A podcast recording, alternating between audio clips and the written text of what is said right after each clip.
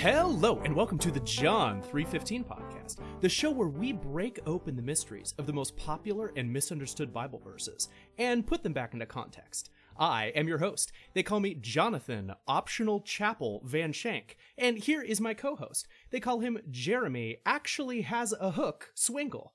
Now, Jeremy, before I ask you why they call you Actually Has a Hook Swingle, we should introduce our final guest on the show today, and that is Donald Plays Smash in Chapel Kimball. Hello, that's me. and why do they call you Donald Plays Smash in Chapel Kimball?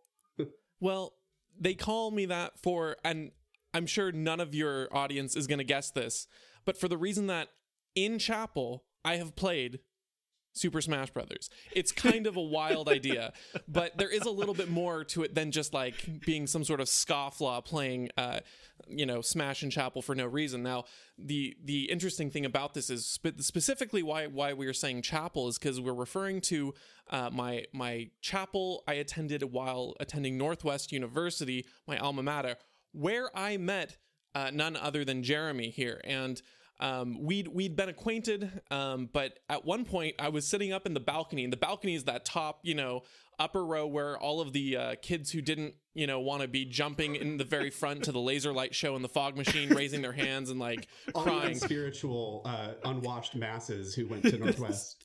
exactly. That's where that's where we congregated, and so um, it was myself, my brother, I think, um, a friend from my floor, and we we all we all get up there and we're sitting out, and um, you know, so chapel begins, and so naturally we pull out our Nintendo 3DSs because what had recently happened was the uh, the demo to the new upcoming Smash game came out. So there were five characters, one stage, and one state game mode you could play.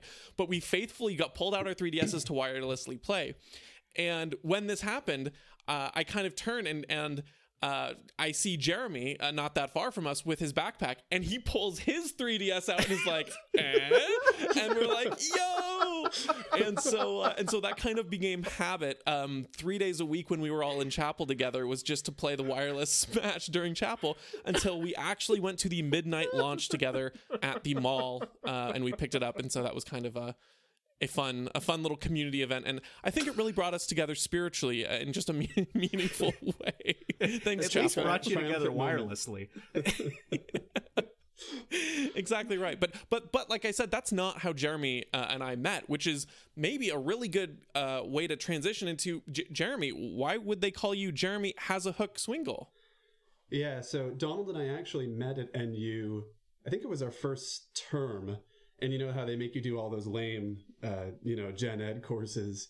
And i was there to study the bible but uh, i had to take mla research writing which you don't use the mla format in biblical studies but that's you know what your college made you do it's that's how they get money right so uh, the thing about that class is i don't think anybody in the class knew how to write except for donald and i and, and, to be fair, I didn't read everybody's papers, but we we had a peer a peer review process, and I distinctly remember paper after paper, like there's no thesis statement in here. I don't know how I award you any points. There's not a thesis statement. Like you literally, it's just words on a piece of paper. It was what am I supposed bad. to do? Yeah, like, it was. And, well, and, you and, identified the name of the book that you're you were talking about. you so I guess I would say I, I'll jump in for the listening audience at home. So if you're wondering how Jeremy got so good in, uh, at dunking on people, it was during this peer review process in college. well, here's the, here's the thing that was so frustrating about the peer. I mean, like it's one thing when you're just peer reviewing a bunch of people who can't write. It's another thing when you are explicitly prevented from writing on the paper that was printed. They had a separate sheet, and you had to make notes. And it, and it was like certain questions or things we change. And I remember thinking like how do I just write everything? Like I can't bleed on this page and like point everything out on on this separate thing. This is ridiculous. So, I, but but the reason Jeremy earned that is because none of the other papers I re- was peer reviewing had a hook. But Jeremy's did. His started out with a line that got you hooked. And then the really funny ending, I was like, I was so relieved. I'm like, thank goodness this will actually be one I can review, like, and that has some sense.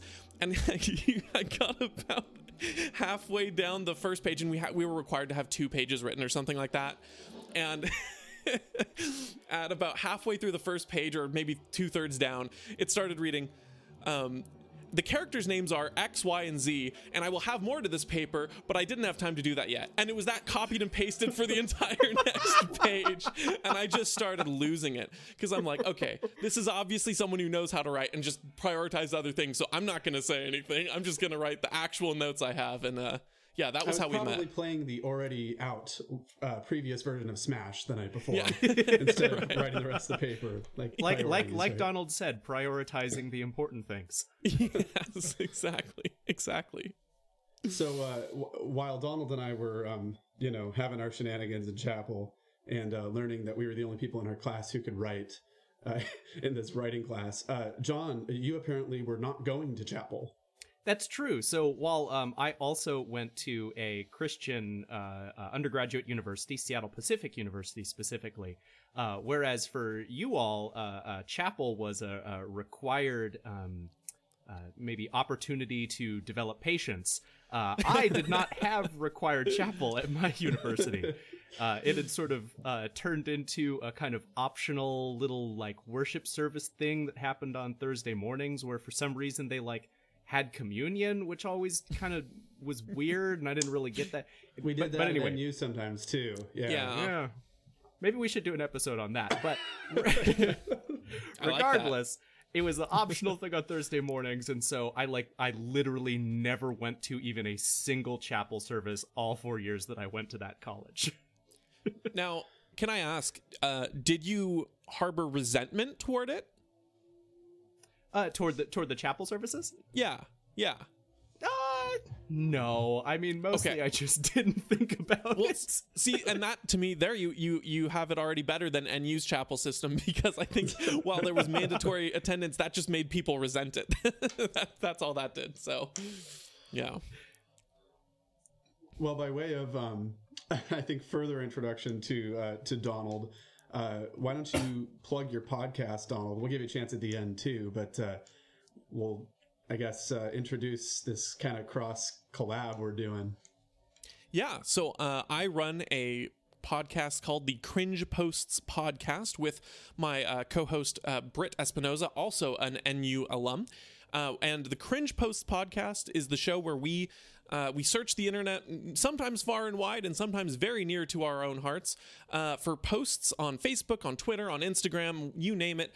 Um, and we find these posts that just make you cringe. They're just the worst takes. Sometimes it's low hanging fruit, and sometimes it's a little bit more nuanced fruit, but just the worst political usually takes.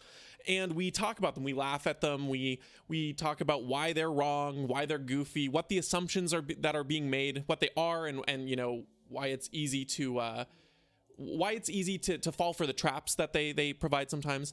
Uh, but but of course not to seem so arrogant as to only be dunking on other people we do start off every show by making fun of one of our own cringe posts. So we look back at our timeline see uh, what we've what we've posted in the past that was either just a dumb take or sometimes really heinous take. And let me say i think i've come off the worst for the wear from this because man my past takes have been bad. Like Brit's had some cringe. I've had not only cringe but just like like shuddering material so uh if that's if you know if you if you come out of this show like man i'm glad this is done get that donald guy off the show never want to hear from him again you actually might want to come to cringe post so that you can dunk on me and see my terrible cringe past posts That's And one I've heck of a heard- pitch there.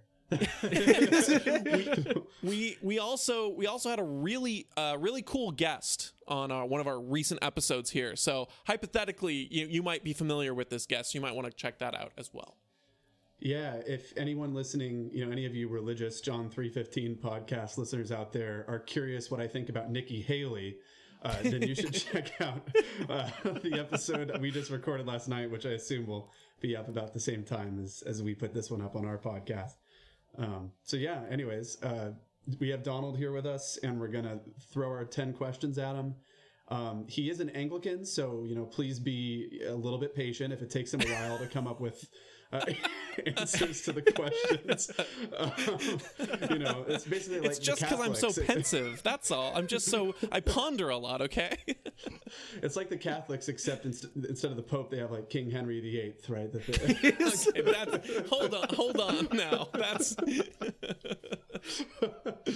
All right. right. Uh, let's see here. Uh, John, you want to lay on us the first question? For sure, Donald. So uh, we're, we're we're really glad to have you on the podcast, and as Jeremy said, we're going to take you through our standard gambit of uh, ten questions.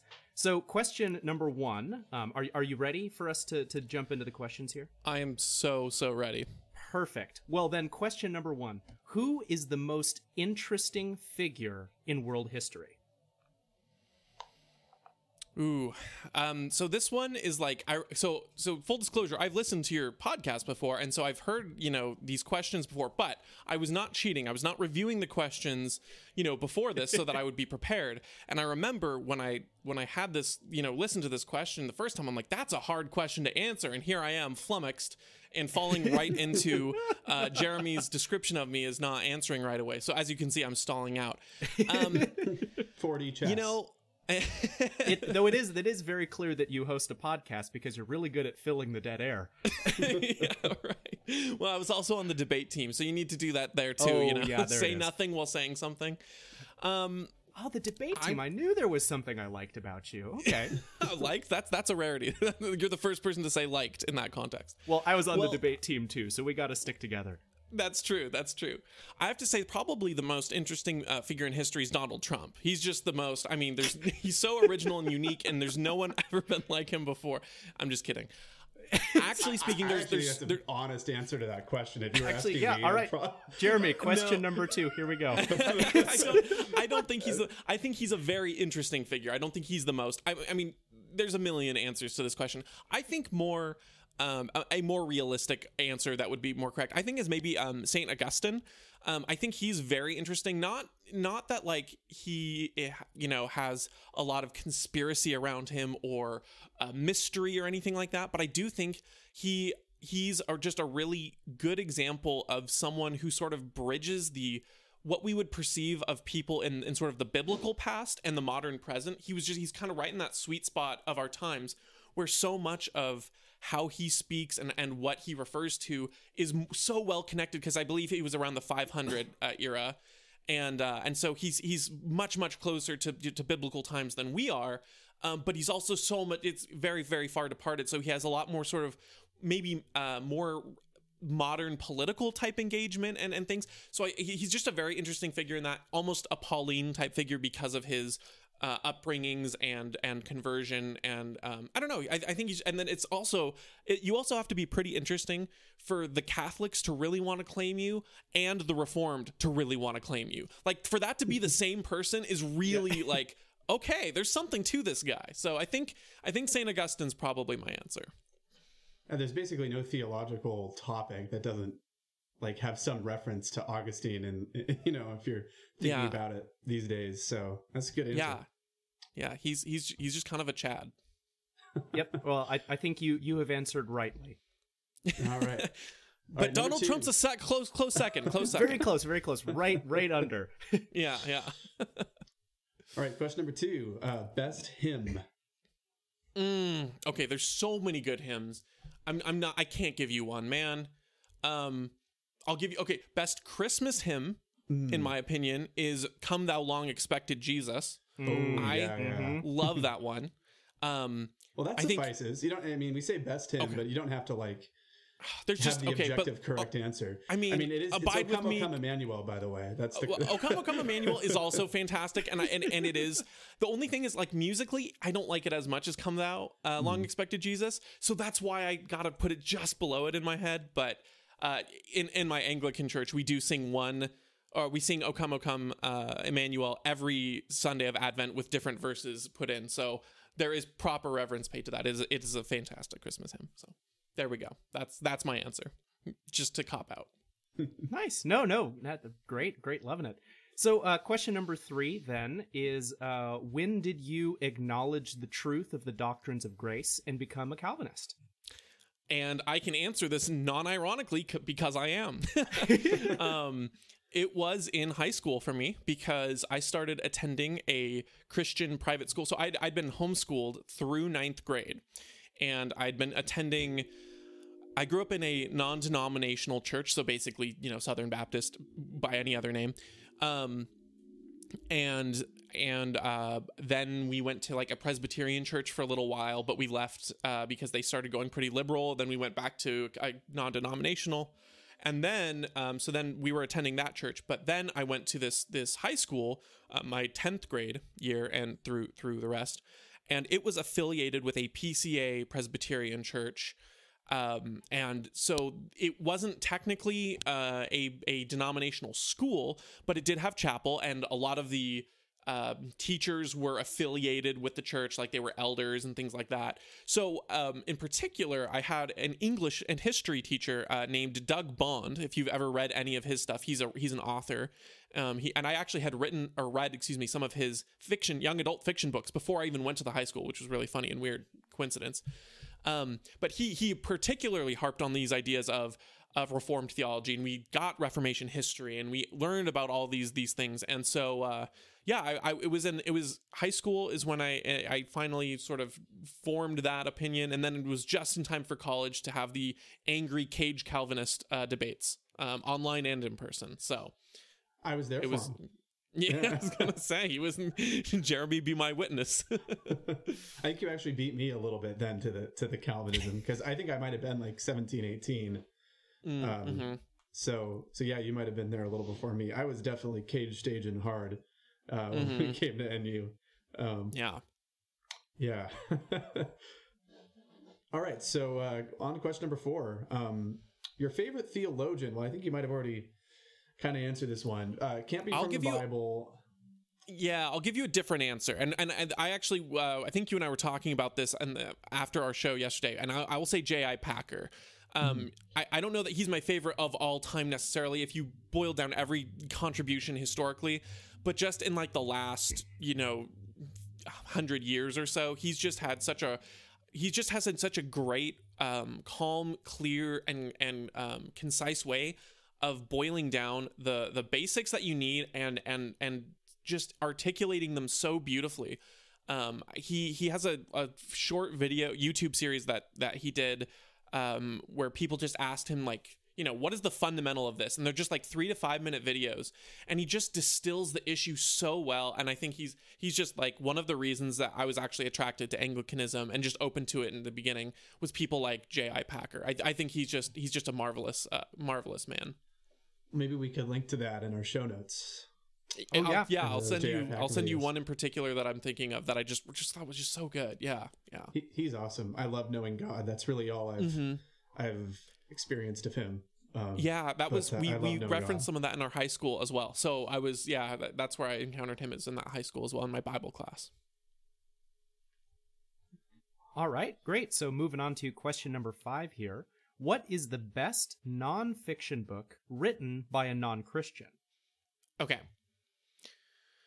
Yeah, so I remember thinking long and hard about this one because it's funny because when I think about, I, I'm never really thinking when I'm reading a book like, is the the author a non-Christian specifically, right? I might be thinking this is, you know, not a theologically oriented book. Like I'm not reading Pride and Prejudice for its wisdom and insights into how to live my life necessarily through a godly lens.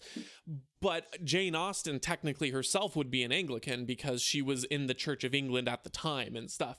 And so you're like, well, is she technically a Christian? Is that really count? All these things. I, what I, I I'm in a similar boat with my answer here, which is going to be um, economics in one lesson by Henry Hazlitt. And I don't know if Henry Hazlitt was a Christian. I actually uh, googled it out of interest um, at one point, and he was married to someone who wrote a con- like a, a distilled version of the Bible. So it's possible that he was a Christian, but I could not find any sources in my brief Google research um, confirming that. And the book is pretty far removed from any Christian principle that I'm going to try to sneak this in as my answer. But the reason I like Economics in One Lesson by Henry Hazlitt is that to me, it's like the mere Christianity of economics, where mere Christianity is this like, here's a basic concept and you're like yep i get it. And then all right now here's another concept that kind of builds on that previous one. You're like yep that makes sense. Okay now here's another concept that builds on the previous two. You know it's just like this staircase of like here are basic ideas that kind of build into the christian faith. And uh, economics in one lesson is that way. So you read it and you're like yeah that that makes sense. Like of course when you know when people uh, you know, when when I see something in a store and I want that thing and I give him my five dollars, well, yeah, I'm valuing that thing more than I'm valuing the five dollars because I'm giving it to him and taking the other thing, yeah. And then he builds on that, so it's like you know, ergo. Um, and then he just you, you just continue to build out through the whole book. So it's a it's a really really short book. It's a really really easy to understand book, and that's why I would put it as one of the greatest. And that's an awesome answer. I wholeheartedly second it. Have you read it, John? Uh, no, no, I, I haven't gotten around to reading it yet. I've been meaning to, but it's always like third on my list. Yeah, yeah. it's, a short so one. good. If you're ever if you're ever like I don't know like through like Thomas Sowell's like I don't know like one of his basic economics textbooks and you're just like okay this is not basic dude like come on and you need a break economics in one lesson is actually really digestible and it's often available for free i know like the freedom of economic uh education is that what it is fee i can't remember what that is. stands for FEE.org or yeah. whatever. they they give out a lot of free copies so if you're interested it's it's a really easy to get and uh, easy to read book All right, I'll bump it up on the priority then, and put it in the show almost- notes for people. I would almost say it's like especially worth reading if you think you're not going to enjoy reading it because it's an Yeah. extraordinarily, excuse me, extraordinarily well written book and very concise and easy to understand. Like you said, Donald, like I've handed it to people who like have no prior Yeah. knowledge of the subject matter. And I was I was Yeah, just trying to sell it on my co-host uh, Brett because he also hasn't read it, and I'm like, dude, you got you got to read. It's so easy. You're, you're gonna love it. I mean, he he knows he'll be interested in it, but yeah, it's it's a good one. All right. Well, um, you know, going from the the economic to the fantasy here, um, Narnia or Middle Earth for question six. Oh man. So my brain tells me Middle Earth, but my heart tells me Narnia. And the reason being that I didn't really grow up with Lord of the Rings at all. I, I have not read the books. I've read The Hobbit. I did not enjoy it because I'd known the plot of The Hobbit. this is so this is so silly. I knew the plot of The Hobbit roughly because I'd seen it done a million times in uh, local community theater of all things. And so, like reading the book, I'm just like, yep. And now we get to the point with the the the people making the stew, and okay, and now we get to the where they're barging into the house, and everyone and he's all discombobulated. He doesn't want to go on the adventure. Okay, we get it. Let's wrap this up. Shh, come on, man. And um, so and so I I didn't enjoy reading The Hobbit very much, and I just had didn't have the heart to read Lord of the Rings, even though I know they're excellent. I've watched the movies and I, I enjoyed them fine, but I never got obsessed. But I did read Narnia growing up, um, and so and and Narnia is a much simpler uh, set of stories. There's there's a lot less um depth to them i think and it's not like as an adult i'm gonna go back to narnia and be like yes i see the complexities of my life in here uh whereas you could probably feasibly do that with lord of the rings that being said i just have a i just have a penchant for uh, narnia because i grew up with it All right, all right. Follow up question to that. yeah Which is a worse method of consuming the narrative of The Hobbit? Peter Jackson or community theater? I I can't answer honestly because I didn't even see the Peter Jackson movie, so I'm gonna. I for saw now, that's movie I'm probably okay. I read it. Yeah, I, Yeah. I mean, I just remember being like, "Man, where's like you know Legolas um, defying the laws of physics?" Like, um, to be fair, Peter Jackson may have inserted like Legolas into the movie, but I'm sure Community Theater like inserted like Skippy the dog or something so that the director's three year old could be in it or something. You know, I don't really remember. So. Skippy the dog has a lot more to do with The Hobbit than Legolas defying the laws of physics and being hot. So, gonna, gonna, gonna be a youth pastor here. Aren't we all like Skippy the dog in some way in our lives, though? he's, he's the Tom Bombadil of The Hobbit, man. It's the, oh man. All right. Well, continuing in on the uh, uh, the idea of fiction here, um, Martin Luther appears to you in one of your dreams and says, "Now that I've gone to be with the Lord, I've realized the worst book in the Bible wasn't James. It was actually blank all along." So, which book does he tell you? There, there is no right answer to this. You're just gonna get kicked out, man. St. Peter's gonna be like, dude, I don't know. You went on this podcast and you kind of insulted the word, dude. well, I mean, And Martin remember, the word- Yeah. So, are you better than him? What? No, I mean, I mean, you are Anglican, right? That's like basically Catholic. So Okay, all right. It's the middle way, Jeremy. The middle way. I'm. I was reformed before your denomination was reformed. Okay. fair enough. um, gosh. Okay. Well, I I think this. is- You know, there's a lot more to this book. Um. Than what I am gonna lambast it for. So obviously this is a wrong answer, but like I said, all of them are wrong. Um, I'm going to say actually Genesis to some degree, only because similar to actually what one of your guests said on the Raisin Cakes episode about Revelation, um, I think Genesis, often the point of Genesis gets so moved away from and people get so distracted that they're like, you know, oh, uh, you know, a, an ark with all those animals and the world flooded, and it becomes like this. And then like we teach our kids in Sunday school like only that, and none of the actual like theological importance and none of the even like you know um, apologetic defenses of those kinds of things as they grow up and so then you, they go into high school and someone's like really? You believe in like this cartoonish version of the bible where you know like a snake walked out and and and eve ate, took a bite of an apple and you're like you know the, you don't realize that john milton's the first one who called it an apple and like all these different things about genesis that you have it's, it's a difficult b- book that people take as easy and because it's the start of the bible everyone who's just like i'm just going to read the bible starts there. And so through no fault of its own i'm going to say genesis You know, that is a very Lutheran answer, or Lutheran, Lutheran. Excuse me. yeah, there's a word for that already jeremy it's, a, it's a very Lutheran answer because I think Luther was more upset with the abuse of James than yeah than the actual content of it. You know, in his honest moments when he wasn't being just angry about everything because he's German. Uh, well I, and and and to throw it back to to my earlier guy augustine uh I, one of my favorite quotes of his is never judge a philosophy by its abuse and that's kind of um a lesson i wish a lot of people would take when it comes to biblical interpretation or or things like that so yeah that's again i'm sorry uh peter let me in the gates please all right, so uh, kind of the other side of the coin then for question eight. What is the most underrated book in the Bible?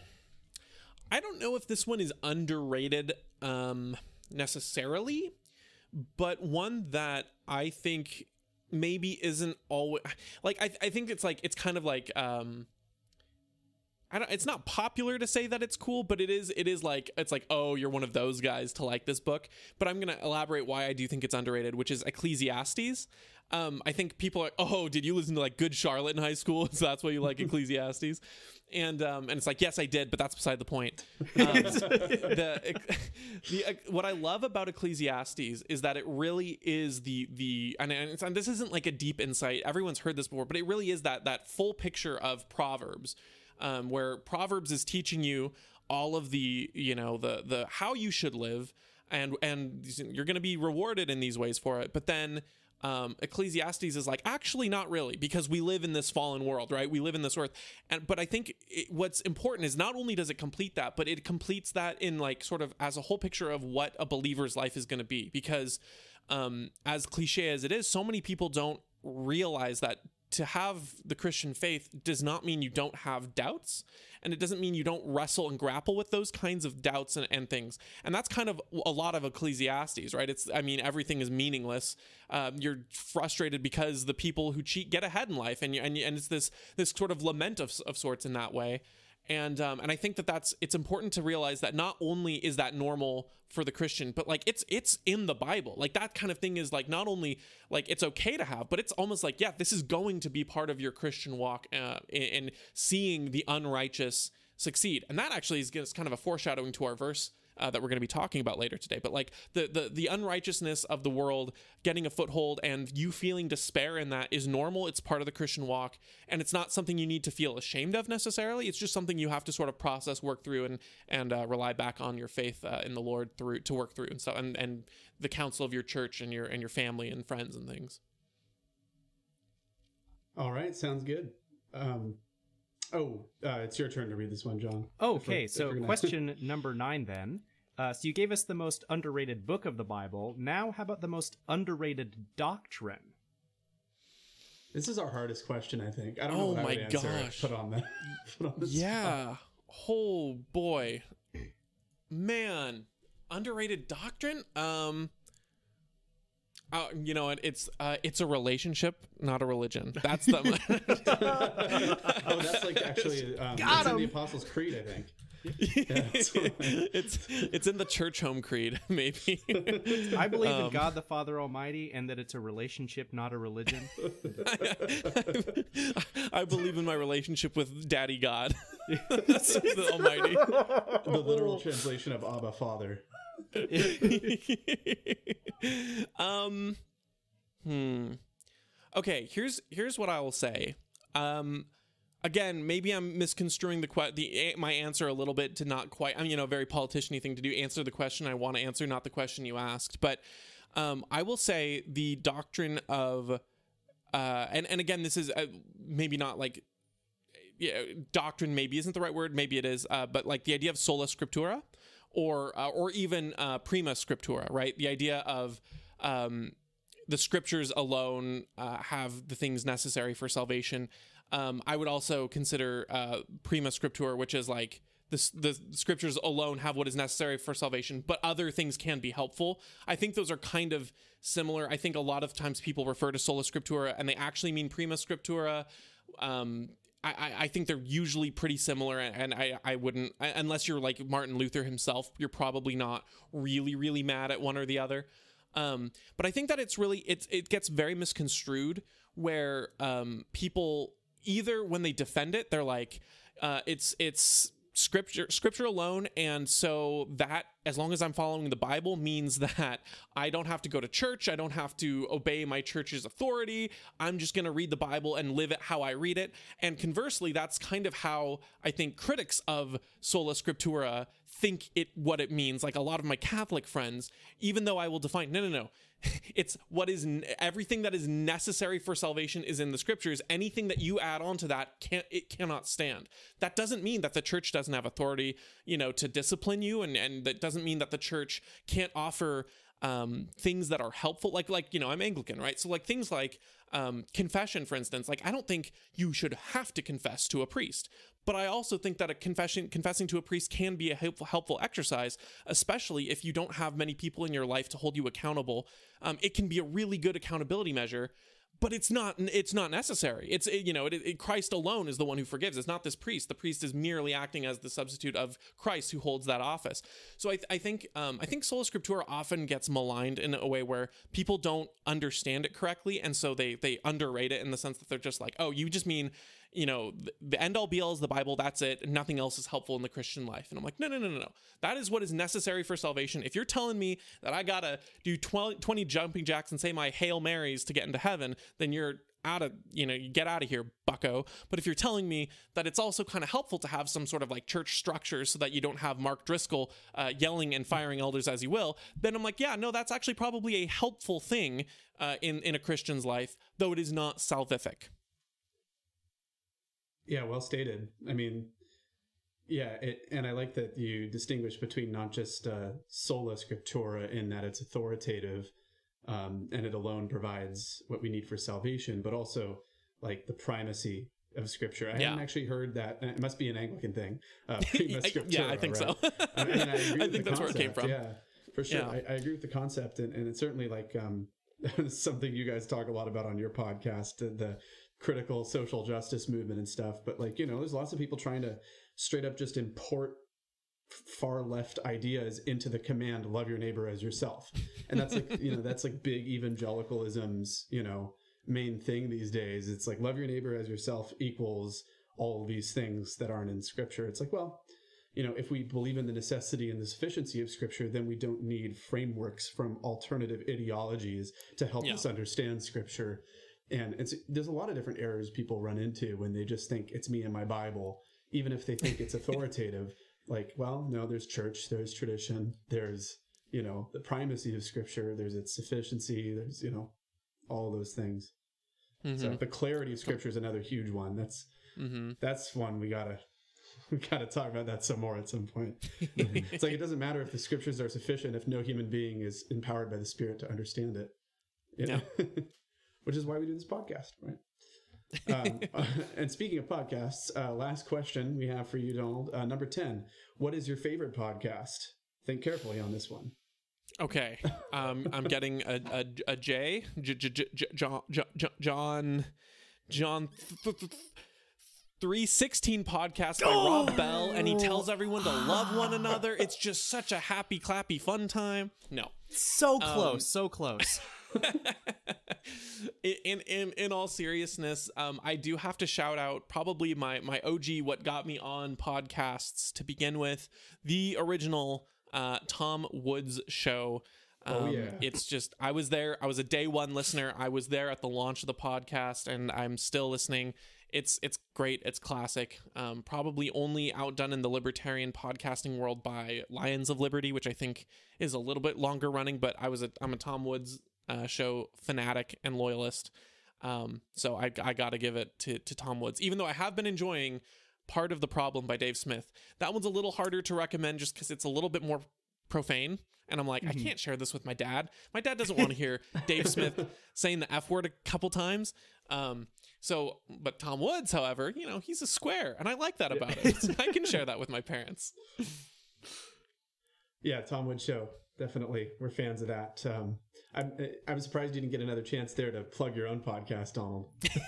oh no oh no i i, I not- wouldn't say that my favorite podcast is the cringe posts podcast which is available on spotify apple podcasts youtube Odysee any major platform that you want to be in it's hosted by me and Britt, uh, and we go through cringe posts of people that you see on your feed that make really cringy posts and politi- i wouldn't say that's my favorite podcast i just say it's up there That's pretty good. That's good.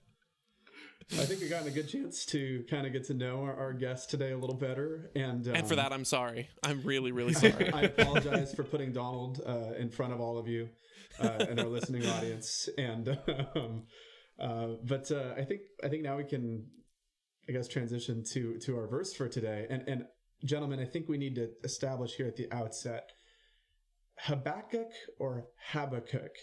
How is this pronounced? Like, what are we gonna? Uh, I know we're like English speakers, and there's probably not one way to do it, but I don't know. I'm gonna go insane if we don't pick one. I'm well, I'm just gonna try my best to go back and forth between the two of them over the course of the episode. I, I'm looking up how to pronounce it in Hebrew now because I don't. Uh yeah, I um I will tell you that I will choose whichever one you definitively decide it is not. And that will be my Oh, it's That will be oh my yeah. So position. it's it's Habakkuk. Habakkuk. It's not even a B. It's a it's a V. So it's like So- have a cook. Habakkuk. yeah. uh, just in time for the meat. you say Wow. It's time for the meat. And and for that today we have a cook. there we go. It's it's perfect. All right, so true to form with our our standard convention for the podcast, we uh, we like to let our guest the first time they're on uh, bring the the scripture verse that we'll be digging into. So, uh, Donald, I think you have prepared for us a uh, a verse that you're wanting to to to hit us with. So, I'll tell you, I haven't I haven't prepped anything on this. I don't know if Jeremy's prepped anything on it at all. So, uh, go ahead, take us a, take us away. See um uh, what, what what verse are we doing, and what what kind of things do you have for us? Yeah. So just from the outset, I am not a, a biblical scholar by any means. I I try to do my due diligence with apologetics and uh, knowing what I need to know and studying in a in a reasonable lay manner. But I don't have you know a, a scholastic background in in any sort of biblit or anything like that. Wait, Um, wait, so this- Jeremy, what? Why, why do we have this guy on the podcast? Yeah. I I, So- I, I, gre- I greased some palms. Okay. We, Oh, okay. Oh, there we go. Okay, there- okay. There's a. but what I You're in will say is John, who also doesn't know anything. um, and so w- w- the reason why I picked this was not for some because like I, I, I'm thinking about some of your other verses where there's just so much in depth and, and really good context to know. This one does not have a lot of depth to the to the initial like here's the actual real big picture context. It's just kind of really funny and i think there's a lot of big broad themes we can talk about and i, I talked about this with jeremy and so we're we're gonna go ahead this route and i think it's gonna be a great time. But we're gonna start with the verse which is and i'm gonna again changing this up every time so habakkuk uh 1 5 And that verse reads Look at the nations and watch, and be utterly amazed, for I am going to do something in your days that you would not believe even if you were told. That's the verse. And uh, this is just such a lovely verse, isn't it? It's God just did do so great work in my life. yeah. And so I can what I can t- hear I can hear the you know the, the the people who are going to be like misusing this verse. Speaking of those people, I thought as a little bit of a cross promotion here, I would bring you four quick cringe posts um, that I saw using this verse. So, um, first one reads uh, that they, they they post the verse. Uh, and then they post, I pray for you and I pray for myself, according to Habakkuk 1 5. God will surprise us and perfect all that concerns us in Jesus' name. All right, so remember that. He's going to surprise us and he's going to perfect. Okay. Um, next one. This is going on even if we can't see it now. This is our hope. And then cites Habakkuk 1 5. I feel Number- already. number three here we've got habakkuk 1 5 quoted and and this one um this one's like uh, one of those like uh, corporate pictures where it's like a waterfall in the background and the text is overlaid and stuff like that which is it's really inspirational. And it's got habakkuk 1 5 there. And then uh, and then it reads one of the reasons no one believes is because the message is almost unbelievable. Okay. So one of the reasons that people don't believe the message of God's word is because it's almost unbelievable, citing the, the It's right there in the text. Can't you see it? yes. And then lastly, and this one breaks my heart because just like so often on cringe posts, this is from someone I personally know and like. and um, this one I found on on by searching and uh, cites Habakkuk 1.5, which I will read one more time just for the full end, you know, bookend here. Look among the nations and see, wonder and be astounded, for I am doing a work in your days that you would not believe if told. Overwhelmed with gratitude for Jesus' sovereignty and faithfulness in my life, celebrating the work he has done, the work he is doing, and the work he will do, trusting in the one who makes all things new. So those are the, the cringe posts. Now we don't know why those are cringe posts yet, right? Because it sounds like a nice verse. He's making uh, things that are gonna we don't know. We're not gonna expect. Yeah, I was about to say like three three quarters of those are kind of like you know maybe a little over earnest, but Yeah. I, can, I can jive. I can jive. Yeah. Now, um, unfortunately, the things that he was doing that we wouldn't believe if we're told uh, would be that we were the nation state of Israel and we were about to be conquered by the Babylonians. and for for context of the Babylonians, you know, if you're if you're familiar with Bible stories, you might know about like the Philistines because like you know that was David fought you know Goliath, the evil Philistine. Well, as far as I'm aware, maybe I could be wrong on this, but from what I understand, the the Babylonians were like five times worse than the Philistines. They were the most debaucherous, awful, uh, just repugnant uh, nation out there. And so, um, yeah, I was going to say, verse 6 will tell you this. I am raising up the Babylonians, that ruthless and impetuous people who sweep across the whole earth to seize dwellings not their own. Verse 7 They are a feared and dreaded people. They are a law to themselves and promote their own honor. And then the whole like rest of that segment is literally just talking about how horrible these people are. I'm, I'm reading it right now. I have it pulled up. Their horsemen come from afar. They fly like an eagle, swift to devour. you know the only the only redeeming factor they have is found in verse 10 they mock kings and scoff at rulers. So that's their only redeeming quality there um, ba-dum-tsk. so um so so here's the thing. Now now obviously the point of this verse and, and and the whole book of habakkuk is sort of uh this prophet going back and forth with god being and him literally not believing and sort of you know almost arguing with god like how could you do this? How can you raise up this immoral uh, disgusting horrible uh, tribe of people to come conquer us? Like how and, and the idea of god's providence through it all because israel had become wicked and needed to be set astray and, and all these things. So ultimately all of these cringe posts are not not literally off the mark in the sense that you know they're saying things like the work he's doing and he will do is good and we're trusting him. Like those are fine. But i just don't oh you know here's the thing. Here's the thing. That last one i posted was maybe not the most cringy one. The reason i included it is because of a comment from someone else that says that's my favorite verse. and, and then the reply is like it's the very next verse. It's like sometimes on this podcast we we have to go deep in the weeds to like like in the last episode we talked about like uh, stillbirths after being mm-hmm. hit, a pregnant woman yeah. being hit. And we had to like literally look at the medical evidence. And, and yeah. this was literally just the next verse says like, and I'm gonna kill you with an army. a, a, foul, okay. disgusting, repugnant army, to be clear. All right, so I got I gotta come clean on this. So I, I again I didn't do any prep at all. And so literally you reading it to me was the first time that I heard it and it was until you got to the end of the fourth post and I'm starting to think through it. I'm like, oh yeah, this is kind of weird. I'm like, yeah, yeah, yeah, because like doing a great thing is you know probably something about like you know the return from the exile or something like yeah. So like so what, what's what's the thing here, right? I'm like, and I'm like, oh, oh wait, oh no, oh I know where this is going. the moment you see the plot twist as it's happening, you're like, oh no.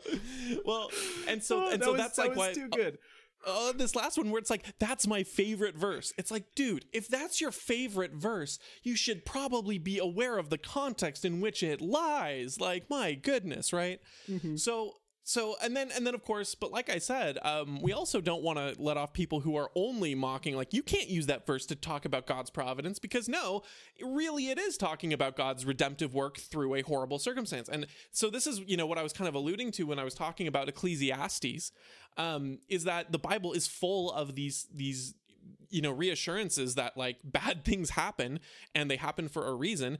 And that you're not to sort of think like not you're not supposed to think like oh i just have to deal with this until it goes away. It's almost like i'm called to to be built up for this you know i'm called to to respond and to learn and to use this as a time of sharpening myself and honing myself those kinds of things. Um and so and so anyway but so some of the, some of the broader just topics that i thought would be kind of interesting uh, you know talking about this is like one just kind of that idea about like how we do have this culture especially with big eva of of I mean, and I'm talking more of the Rob Bell, uh, Joel Osteen types, you know, that use these kinds of verses deceptively, um, and then they they sell the life of the totally, uh, you know, God wants you to have that parking spot believer, and um, and and just how how how much of a disservice that is not only to the to the script itself and the context where it's literally verse six, six but it's also just a disservice to the, the entire message of the gospel and of jesus's life. Um, and then secondarily i thought just because you know of my my uh, bent and because of where you guys are in your political series you know talking about rulers and authorities i thought it also brought up a very interesting discussion having to do with god using immoral things like we might argue the state and the government in many cases um, as punishment for the righteous.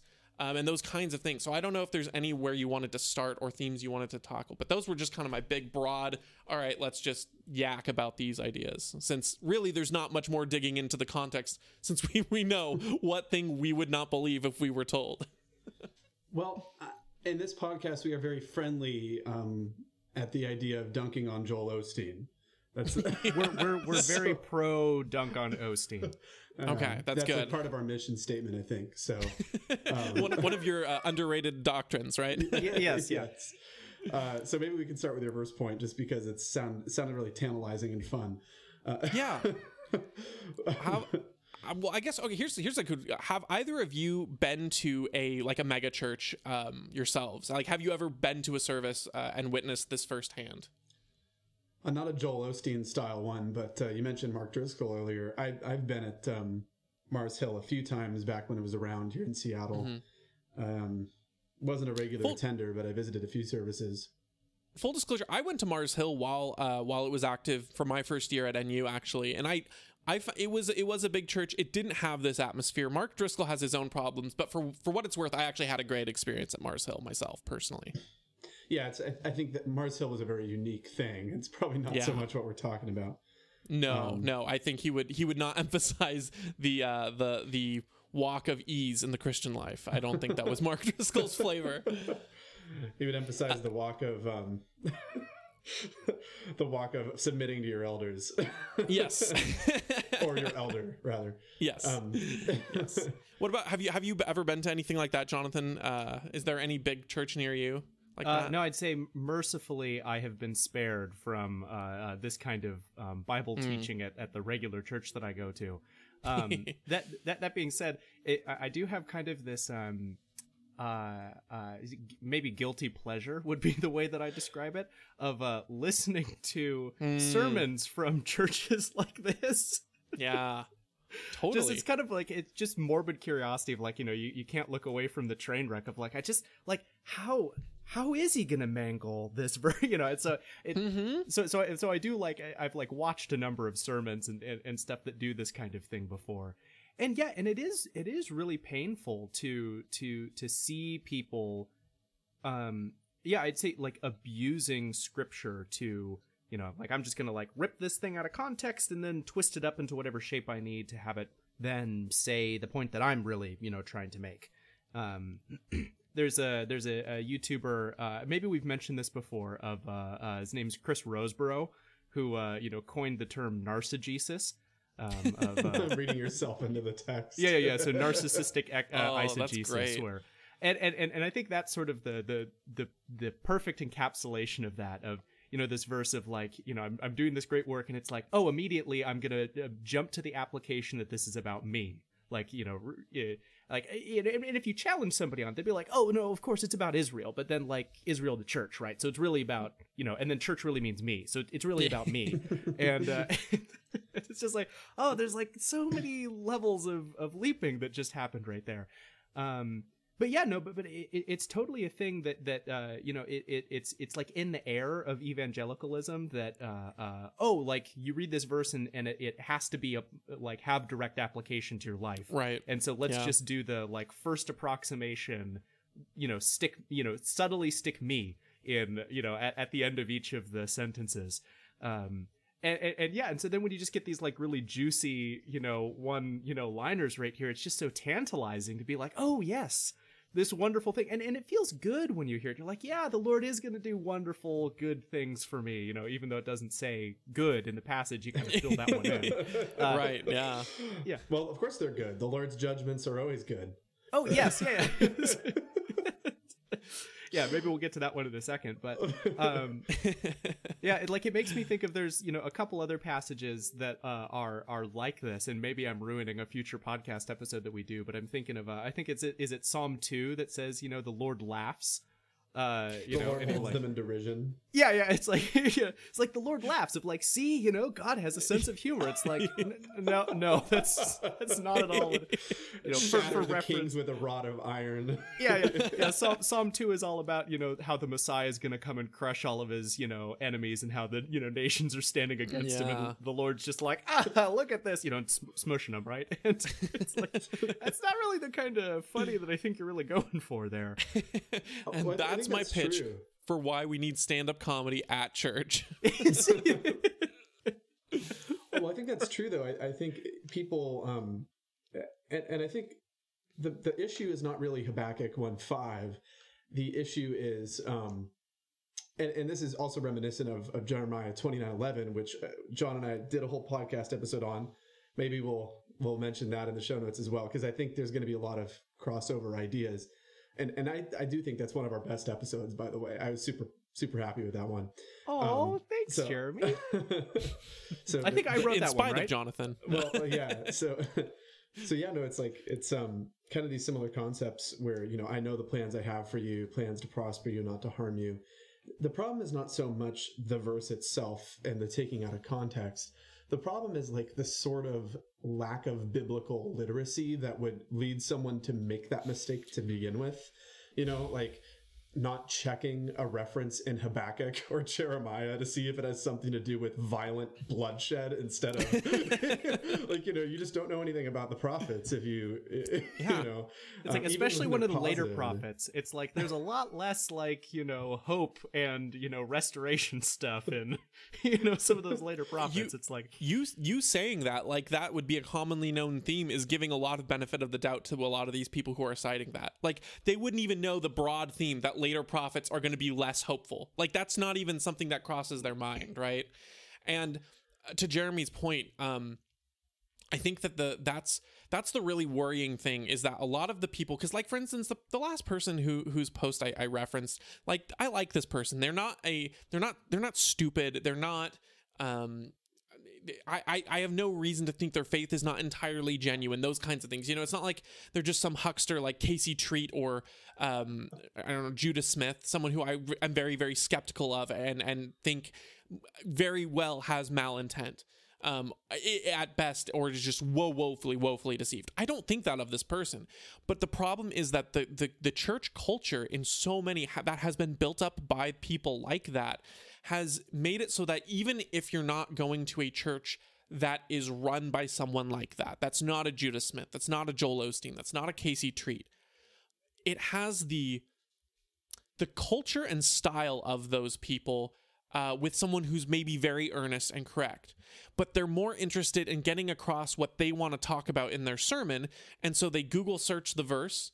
They, you know, verses about hope, verses about despair, verses about, you know, whatever broad theme. And then they're like, look, we can cite six different passages in my sermon to back up this point that I'm trying to make.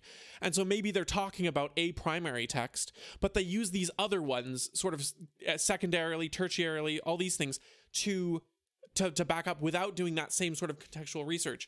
And then that sort of culture gets passed on to the congregation and students and people who are walking away thinking, wow, that's such a lovely verse and then not doing that research. And like you know you're not putting in that like i need to do a textual study on this before i try to cite it to my specific ends or before i take away hope from it or something like that. Um, it kind of makes me think how like y- having a favorite bible verse is interesting. I think a lot of people have favorite bible verses that are holdovers from their youth. For a long here, here, here's, here's my self cringe ready? Here's my Oh, sure. to, to, to shout out my myself my my podcast here where we do our own self dunking. Here's here's my self dunk. For a long time, people when I was growing up asked me what my favorite Bible verse was because that's just kind of a thing that like Christian culture asks, especially when you're a kid. For some reason, I don't know. It's like having a favorite color or a favorite animal. It's like, what's your favorite Bible verse? My favorite Bible verse for a long time was Revelation. Uh, was it four? I can't even remember the the citation now, but it's like 21 8. no, no, no, no. go to hell. There's a song about that Um, one, but that's all right. Let me just really quick. Uh, it should be. Um, I thought it was Any- your favorite anyway. verse, man. How do you not know the reference? it's well, well, it's it's uh, four eight. There we go. It's it's well, and I'll tell you, I'll tell you why specifically in a second here. So it, it was, you know, um, holy, holy, holy is the Lord God Almighty who was and isn't is to come. Now it's not a bad verse. It's not. There's nothing wrong with it. Uh, but specifically, and here's why I couldn't remember it because specifically people would ask what my favorite verse was. I wouldn't say Revelation 4 8. I would say Revelation 4 8b because that's where that starts. Now, why is that important, you ask? Because that was my favorite Bible verse because it was the last Bible verse that we had to memorize in my Wednesday night young kids class in order to win the first prize. And it was a short verse, and so I was able to do it quickly, and I was the first person to do it on that day, and I was the first person to win that year uh, the scholarship to the Christian camp that summer. That's why it was my favorite Bible verse because it was the the the finish line. So, yes, the reason why it was Revelation 4 8b very specifically is because that was the exact citation. And I'm like, oh, yeah, that one I can remember. It's short, it's easy, it sounds nice. That's my favorite verse. So people would ask me, that was my ready response. Like, That's a good reason. I mean, John and I were so- Bible quizzers. We get it. That's You know? good. That's good, man. We probably won some quizzes back in the day on some random, you know. yeah yeah so so so to me that's that's where and, and the problem is like i don't know i think in high school at some point i was like in a bible class thinking like like i mean it's not a bad verse but is that my is it really my favorite like i don't like like man if we're just talking about like mere application like colossians 3.23 work heartily as for the lord and not for man. That's like I, I resonate a lot more with that. That one sort of drives me when i'm like feeling you know like man i don't want to do this thing. You're like no work for god not for you're not doing this for humans. You think keep your mind on the eternal. Like that's so much more of an inspiration to me than than this random verse. Why am i still touting this long and so to me that's kind of a similar thing where i think a lot of people just hear these verses they they have this culture of the verses not being expounded not not treating the bible and and the text of scripture as a sacred thing. They they treat it like it's this poetry book or this um, I don't know da- daily inspirations calendar kind something, of thing. Something you quote at the beginning of each chapter of your devotional or your Yeah. your Christian living uh, Right. book that goes on the shelves and gets sold at you know the local Christian bookstore. I mean that's kind of Rick Warren's thing is what I'm thinking. You know, you throw Yeah. the Bible verse at the beginning of the chapter or whatever, and it's just in a different Yeah. translation in every chapter, the one that sounds the most inspirational. Exactly. Well, yeah, yeah, and, and, and we, like and we talked about Oh, this a little bit in our um, episode on the Romans Road, where you know it's you know the verses are good and and like they're really good, and and and it's not it's not so much the you know quoting the verse and like and we're also very pro memorizing scripture too, so it's not Mhm, even the issue mhm. of like you know you shouldn't memorize things, but you know it's it's it's more the idea that that the you can distill down uh, that, that that on the one hand you want to be distilling down like doctrines and truths into something that's bite-sized that you can hold on to but at the other time but on the other side of it it's like but it has to still be a verse like, like you know but but it, it doesn't work just to distill it it has to still be a scripture thing because we also are like you know our evangelicalism or at least nominally very pro scripture and so it like I- want it, I want it bite sized, but I also want it to be from the Bible, and so it's kind of this weird now. Like, okay, I'll just like pick the verse that kind of comes in the closest approximation, and and really what I'm doing is summarizing, and so it doesn't actually matter what the context of the verse is. And I think that's really where the issue is. Is it, it's like what you're really trying to do is summarize something, and so the the the summary idea that you have isn't even necessarily wrong, and the point that you're trying to make isn't even necessarily a bad point, and like maybe it's a really good point, but if it's not what the verse actually means in context, then, you know, maybe just summarize it yourself. Like come up with, you know, it in your own words and then, you know, just be forthright with what you're actually doing. well, and there's That- like that's this whole idea. That's exactly right. this whole idea in this verse is much better t- taught in you know the romans 8 38 and 39 um or sorry no it's um it's a little earlier in chapter 8 it's the, the I think it's 828. 828 yeah. Uh, for those who, who love god all things work together for good. We have also talked about that on this podcast um but and that one is also somewhat taken out of context but the actual meaning of that verse is like literally god is doing a great work in your life and all things that happen are to the, the gain of christ's people. That is the meaning of that verse. It's not the meaning of habakkuk 1 5 No. it is the meaning of romans 8 20 like it's a true thing but it, it, it's very like I, I like that you mentioned the sacredness of scripture donald because it's like it's not good enough to have the correct idea and attach it to texts that have nothing to do with that. Because now we're not actually sitting at the feet of the prophet habakkuk and learning what he had to say. We're not learning what the holy spirit inspired through him which is you know more in, it's just as inspired as what paul wrote just as inspired as anything that might be more inspirational. We don't have to turn the invasion of the Babylonians, um, you know, into something that's that can fit on a precious moments collectible. You know, like it can just speak for itself and be like, you know. Oh yeah, I, I, wouldn't believe that. That sounds terrible. like, you know, it, Yeah. it's it's amazing literature on its own, and, and and we need to let Habakkuk speak for himself instead of like, you know, uh, squeezing him into some sort of mold. Um, you know, which I which I should say, if the John three fifteen podcast ever does merchandising, we need to do precious moments that are like all of the really like gnarly verses. women should remain silent in the churches and must remain in submission as the law says. yeah, just like on a plaque in nice script or something. I you know, mean, like if the uh, if the I Ezekiel could say stuff about like the two whores. if, if JL If I could- pounding the you know tent spike through the guy's head, and if I could pitch, I think I think Habakkuk uh, would make a nice a shirt. On the front you have one five, and then on the back you have like six through ten, and just like this picture of this horrible evil person, you know, just like you would not believe it, and then it's just like listing out all the things you wouldn't believe. Um, the comedian But- Tim but- Hawkins has a really good routine on this where he talks about like how how people will paint nurseries with like Noah's Ark and like the Ark and all of the like the animals. And t- Tim Hawkins, he's, a hilarious Christian guy, and and he has a whole routine about like you know, hey son, can you help me paint some more screaming dying people on this rock?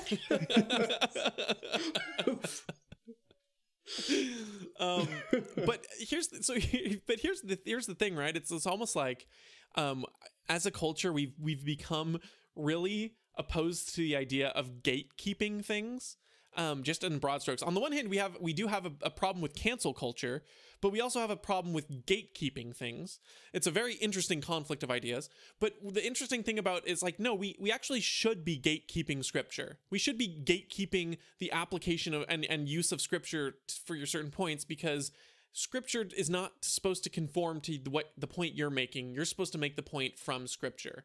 And so it's like I could see someone citing Habakkuk 1 5 in the wake of or in the midst of a very serious trial in their life. Like let's say they got unexpected cancer. Someone they they, they, they you know love had cancer and that's not what they were expecting, not what they were planning, but they're saying through the midst of it, either in currently or in retrospect, like I know God is faithful uh, and and this is you know f- things will like that to me is a much more appropriate use of that kind of a verse where you you are referencing you're taking the lesson from Habakkuk and and even then it's a little iffy only because in this particular verse the things have not yet happened. And so it's less about learning in the moment like like learn from this thing that is happening or has happened. But even still i'm, I'm i'd be much more you know i'm willing to sort of cede benefit of the doubt there if it's through the strain of like not like god's gonna do great things for you don't worry. More like like here's this horrible thing or or traumatic thing that's happening or happened to me and yet and even still you know i know that these things god even though i'm not expecting them i know that that they're fine. That to me strikes as a much more appropriate use and we should sort of gatekeep and bully people out of using them in in dumb ways. Not not you know bullying them with grace and love and not and not not, not harassing but Speaking but you know what i mean um, yes. Seasoned with give them salt. Yeah give them give them a nice precious moments card from the from the john uh, 315 podcast but on you know scribble like stop using that verse man um we could we could have greeting cards. It's you know your uh, uh, condolences for your mangling of scripture, uh, or maybe you could uh, you, you- we could have like hey come over to my place uh, for a dinner of nice sacred raisin cakes you know yeah, there you go. a lot of opportunities here but but I, that's that's kind of my my thoughts on on that broadly speaking. And and and again like I, I kind of alluded to it earlier but i do think it is interesting that i've i've had the misfortune of going to like home church or which was formerly city, church um, which is judah smith. I've been to um i can't remember the name of it. It's northwest something. It's casey treat's church who's another big mega church pastor and I went we I went each of those times. Um, once I actually went to Casey Treat's Church with my dad, and he he took me specifically. He said, "Now I want you to listen for every time he brings up money," and I was like, I, I don't know, I think I was 14 or something. I was like, okay, and literally that he's like, you know what? Casey Treat's up there. He's like, we uh, we we mortgaged our house to help pay for this building. You know, we we mortgaged our house, and and you know, so people come up to me all the time, like, "You talk about money too much. You talk about money too much." But the Bible talks about money, and it was it was so meta to hear my dad say, "Listen to how much he brings about up money," and then for him to be like, "People always say I bring up money too much." It was like, "Whoa, whoa, whoa." um, and then when I went to to home church, it was called City Church at the time. I went at uh, Northwest when I was at going to Northwest to just to see and it was it's just it's interesting because you to me i walk away from those experiences like there's no way that like critical thinkers can can go into this and and think this is what sc- the scripture they're using means.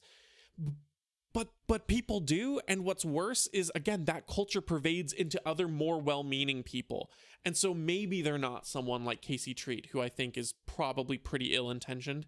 Maybe they're not a casey treat but casey treat's influence is enough out there that they take a lot of the bad habits from casey treat and they apply them in a well-intentioned but ultimately harmful way um, and that's kind of where, where you get people that have a lot of misprioritized things about citing or quoting or favoriting verses.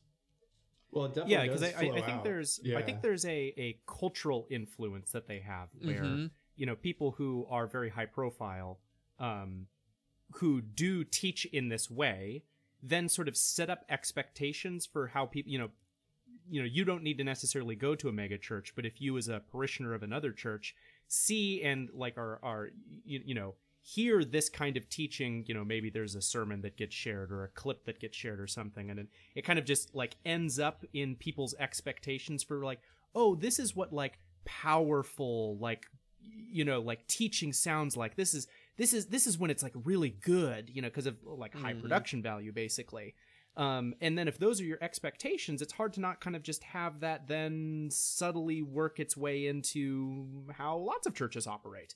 And then, yeah, which is kind of like what you're saying right there, where it's like, it's not that anybody is, in a lot of these cases, it's not necessarily that a person is setting out to misuse scripture, but just because of the expectations for how people are expecting sermons to have, like, sound, that you're like, oh, well, you know, if I, if, if I tweak this just a little bit, then it'll, you know, more confirm, to people's expectations and you know maybe not even consciously thinking about it on those terms but that's the the way that it kind of ends up in in people's uh yeah so that, that's the way it kind of like makes its way through evangelicalism well and it creates mm-hmm. a vocabulary too it, it informs like a, a, what we call christianese mm-hmm. um, which affects i mean and so part of this habakkuk 1.5 is people see great work um, doing this, you know, in, in your days, a work that you will not believe, even if one tells it to you. There's several theologically loaded words there. Um, things like, you know, God's going to do great, like the word great. Um, uh, you could probably come up with like 10 really well established Christianese definitions for the word great. And like scripturally, it's like really tenuous whether any of those definitions have much to do with any particular use of the word great, you know, or mm-hmm. a work, you know, like works are not always good, like the good works, right? They can be, you know, works for bad. Even the Lord, like bringing about something calamitous on people. So, so I think when you have this, like, this Christian vocabulary that gets formed by these culturally relevant and, and influential, um, you know, whether they're full prosperity people like Joel Osteen or Casey Treat, or um, more mild, I think, like Judah Smith, I, I would say is is a little more in the middle of that spectrum, or at least he was when I was aware of what he was up to uh, you know, it, it all informs that, you know, um, talking about belief in certain ways, uh, believing for something is something people say. I'm believing that God will do this for me. And so, so I think in the, in the end, like, I think people approach verses like these with an informed vocabulary, and that's why they're, they assume they know what it means because it couldn't mean anything else until you look at the context, you know. And there's all sorts of words that are like that. You know, words like salvation even is a, a, super like misunderstood word. People think salvation is like when you go forward at an altar call and pray to receive Jesus. And it's like the word salvation encompasses the entire process of being redeemed by the blood of Christ. It, I mean, salvation can be sanctification.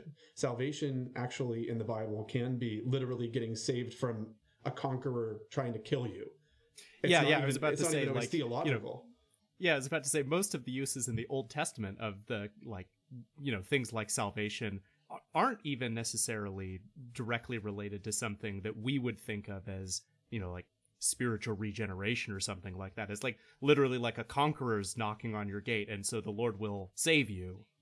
Right. Yeah. Like it's important to not let Christianese define how we read things, you know. And this is an egregious example because literally you just read the next verse. yeah. yeah. But it can also be a lot more subtle. And, and, and let's be honest, as much as we like to, you know, dunk on, on these four cringe posters on Habakkuk 1.5, as much as we love doing that on this podcast, I mean, I've absolutely quoted a verse, assumed I knew what it meant, and just gotten schooled by somebody.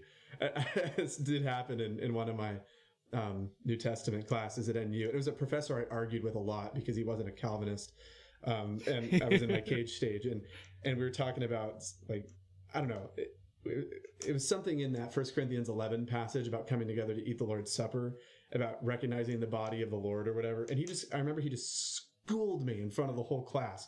He was like, well, you just cited that verse, but it's not even talking about that. It's talking about like coming together for the Lord's Supper. And I was like, I had memorized it in Bible quizzing, like literally all of First Corinthians. And I like mm-hmm. three or four seconds passed and I was like, oh my gosh, he's he's so completely right in every way. I'm completely wrong. right? Yeah. Like, but you know, I was, I was, trying to win points in an in an argument with someone far smarter than me and older than me.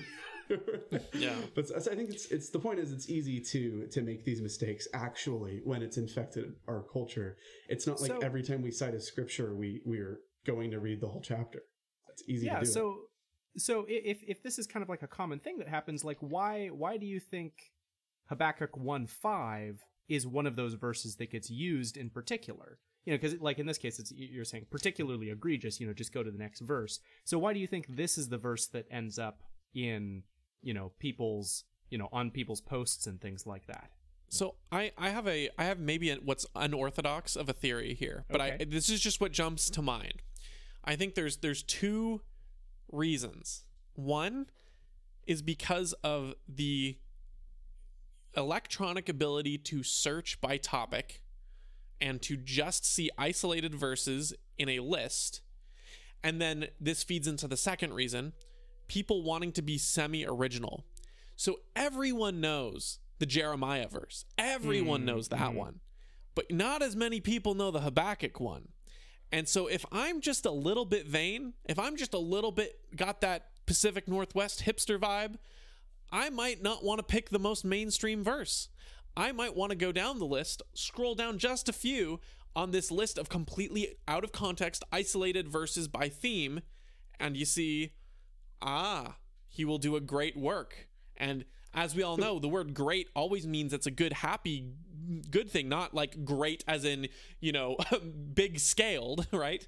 Great can only mean be happy and good. Therefore, I think this is it. I think this is the verse for me. I, that's my theory, and maybe I'm maybe I'm totally wrong, but but I because and, and and the reason why I say this is because that's exactly how I'm prone to behave too. Like that's my instinct naturally as well. I mean, Jeremy's talking about his verse. I don't know that I've ever been publicly uh, schooled myself, but I've done the things that could very easily lead me to that. I mean, as as as recent. I mean, I guess it's not that recently now, which is like wow, years fly. But e- as recently as like my senior year in college, um, I remember. I was I was writing a speech for I was I was uh, awarded the uh, College of Arts and Science speaker for the end of the year, which I was very grateful to receive.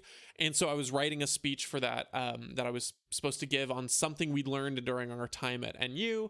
And so my whole uh, my whole speech was about sort of like being open minded in a world of straw men arguments and how we need to like keep an open mind. Don't that doesn't mean be a moderate. Doesn't doesn't mean don't be don't have you know values. It just means be open to the idea you could be wrong, right? And then and then understand your opponent's viewpoints from their perspective, yada yada.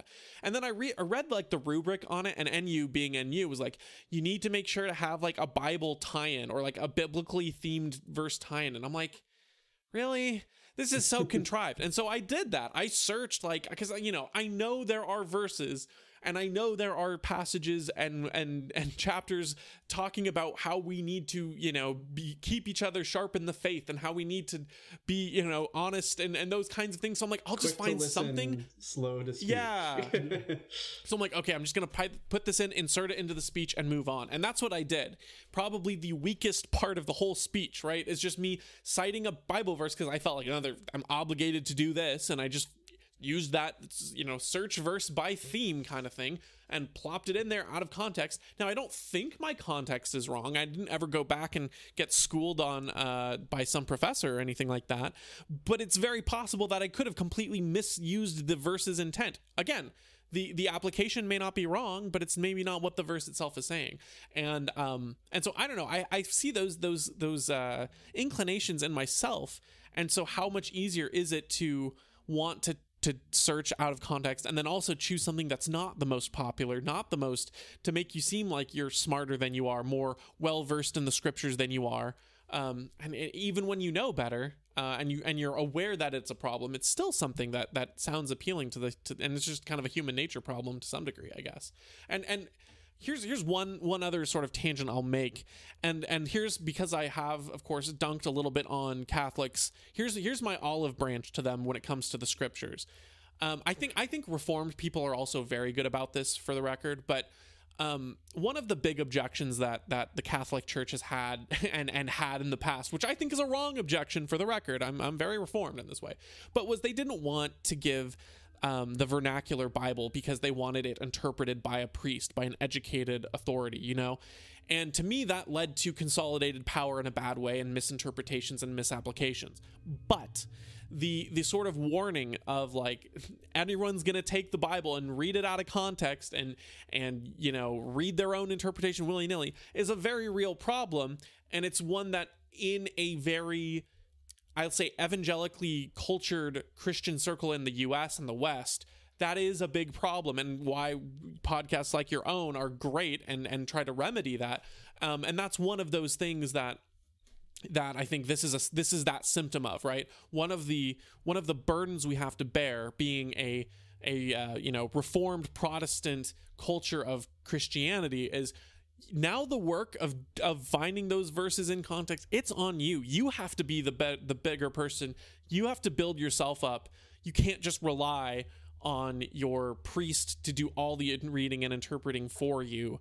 You that it's now on you to some degree um, which I think is a very important thing that you need to emphasize and do as a part of the Christian life. Also, I think that's true in other areas, not just your your own Bible studies, but also just work and stuff. And that's part part of the reason why I'm a libertarian. But um, you know, I think that we are biblically commanded to do the work ourselves in many ways and to build ourselves up and to be um, these experts. But that's just one of the burdens that we've had to bear. And, and I think one of the fruits of the Reformation has been people dropping the ball on that sometimes, and that's why we have this culture of Judah Smith types influencing others um, into this well laziness, I, I, guess you could say. I think that theory carries a lot of water with me, and I, I, maybe this is I'm also kind of biased because I'm just envisioning the uh, hip Judah Smith kind of megachurch pastor like googling verses about uh, God doing a work in our life, right?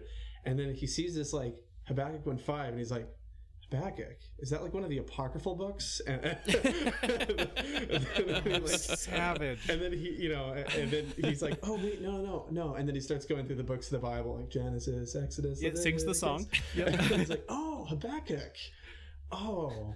And, and then he's like, oh, that's a good one. No one will, no one's heard this verse before. It's, and it's Old Testament, like bonus points. I mean, yeah, I think that I think that makes sense. And and then of course people don't know Habakkuk. I mean, off the top of my head, I'll be honest, like I don't I don't really know what's in Habakkuk. It's been a long time since I've spent like time memorizing which prophet in the minor prophets was prophesying to who at what time. So like I didn't know coming into this podcast. Um, so so like yeah, and it's I don't know, makes sense that that this verse would be chosen. I think and yeah, I, I think there's also a little bit of um, safety in the obscurity as well because it's like well, mm-hmm. if I don't know anything about Habakkuk, then no one else is going to know anything about Habakkuk either. And so if I quote this, for it's like it, it's more likely for people to just take it as an isolated bite if it's from, mm-hmm. you know, some random book in the Old Testament. You know, over against if you tried to do something like this with, you know, Ephesians 2 or something like that, the likelihood that someone, you know, in your congregation or is listening is like, well, wait a second I know what Ephesians is about, and you, know, for them to start activating that. Oh no, this uh, I I actually have a, meaningful sense for where this fits into things. The, so the I, environmentalist trying to claim that John three sixteen is an environmentalist verse. God loved the world. You don't understand. and you're like, I, I know something about John chapter three. That's not what he was talking about. Yeah, for well, sure. I I think uh, what what I think is going on partly with this one is um, that it's it sounds sensational. Like it it fits exactly with what my expectations would be if what I was trying to communicate was like uh, because because there's very much this idea of like um, in, in my head it's, it's sort of this perspective of God that uh, I think people have in in evangelicalism that this idea that God is like you, hear it like reckless love or you know hmm. he's like astonishing or he's got like you know these surprises for you or things like that i'm like it, you know almost like you know god's like a like a doting almost kind of creepy girlfriend is kind of the, yeah, God the sounds kind of annoying. yeah, well, it's like portray him. yeah, it's like you know always planning kind of the next like getaway or something like that. Of you know it it I, am being I'm being a little bit harsh, and so maybe maybe I'm maybe I'm coming off a little bit too strong with it. But the, the, the point that I'm trying to make is because that's the kind of thing that's poignant to people of like mm-hmm. you know talking about God's you, you know covenant love for his people is you know to if i'm just like a regular american or something i'm like oh covenant love you know what big you know what a big thing is that you know it's like when really it's like no no that's that's like that's the substance of it right there but we don't have a context for that and it's it's far easier for us to think of maybe a like doting or almost uh uh uh, yeah, kind of like over the top or like creative or romantic kind of love. And so we sort of need to like cram God down into that category. Uh, And so then when I if I if I have that floating around in the back of my head, and then I read things like wonder and astounded, and you know things like that, I'm like, oh yes, this is this is activating all those like intuitions that I have like built up because y- you know which. And those are the ones where it's like that one doesn't even necessarily have a biblical backing. That's just sort of culturally evangelicalism that's kind of talking to me right there. But now my, you know, preconceptions are being validated by this verse. And so it's like, yeah, I think it like it checks all the boxes, right? You know, it's like it's it's a, an esoteric reference, so I get to look smart, and people aren't going to call me on it. Uh, and it like it exactly activates the the kind of intuitions for this like ooh like romantic god which is going to like speak to people and so you know not things. necessarily that people are doing that intentionally planned. all the time but it kind of is floating in the background you know Yeah. It's a Well, very Jesus is- effeminate portrait of God. It's not like the. Mhm. It, it's a far cry from the you know Lord Jesus Christ standing in an ocean of his enemies' blood in the Book of Revelation. It's like not, you know it's it's a very inaccurate portrait of God, and it, it comes full circle to just like what we were saying earlier about like the whole biblical illiteracy and kind of like the whole meta narrative is off here. If you know i- i- if you um if you if I don't know if if you just like take these verses that they're isolated like definitions and stuff. There's a problem beyond just Habakkuk one five. yes mm.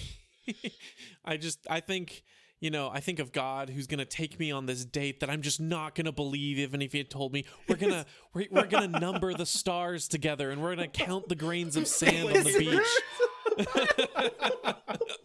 That's like, like it's, you know, just like imagine Abraham think. I he's gonna would prob- cut, he's gonna cut a cow in half and then make this like lamp go between it and uh, wait wait this is this kind of took a weird turn it's I hear steak dinner. I hear steak dinner. That's there we go candlelit steak dinner I think Abraham would be saying like, I thought we left Sodom, God. Like this is. right. Oh, right. heavens. Oh man. Yeah, um Well, I know so- I, I sorry, I, I kind of do want to move on though to the second point you were saying, Donald, about like because this has been great, but uh, we're a little bit away from the point you you started us on. Um, Right. and I think your second point was really really poignant when you talked about how we need to, you know, this is actually is an inspirational verse in terms of like you know God's sovereignty over evil, and of course later in the book of Habakkuk. Um, uh, I know because I'm assuming it, and I actually haven't read Habakkuk in a while, but I'm quite confident that eventually the message becomes more positive. Like, you know, the Lord's people will be saved yeah. out of it. I mean, have you, I, I don't know if you know, Donald, but yeah, I'm just assuming. yeah, no, that, yeah, I- yeah. I know that's a that's a safe assumption. yeah. Well, okay. So I'm like looking at verse 12. Are you not from everlasting, O Lord, my Yeah. God, my Holy One? We shall not die.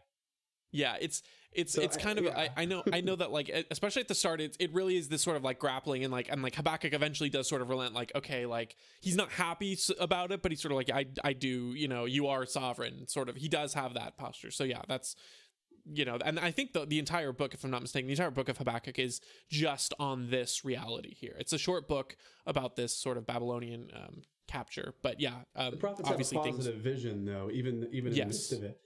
And Exactly, So I think, I think yeah. there is a lot to be to be gleaned here, and sort of like similar to our Jeremiah twenty nine eleven episode, where I and the reason I loved it is because we sort of spent the whole time uh, talking about like how yeah it's, it's not about you know God's special plan for your life, but then we were able to kind of turn it around on sort of this snarky reformed guy who's like it's not about you, it's about the you know Israelites, you know, and, and be like well actually no like it is about you because Paul literally says that the Old Testament scriptures were written for you.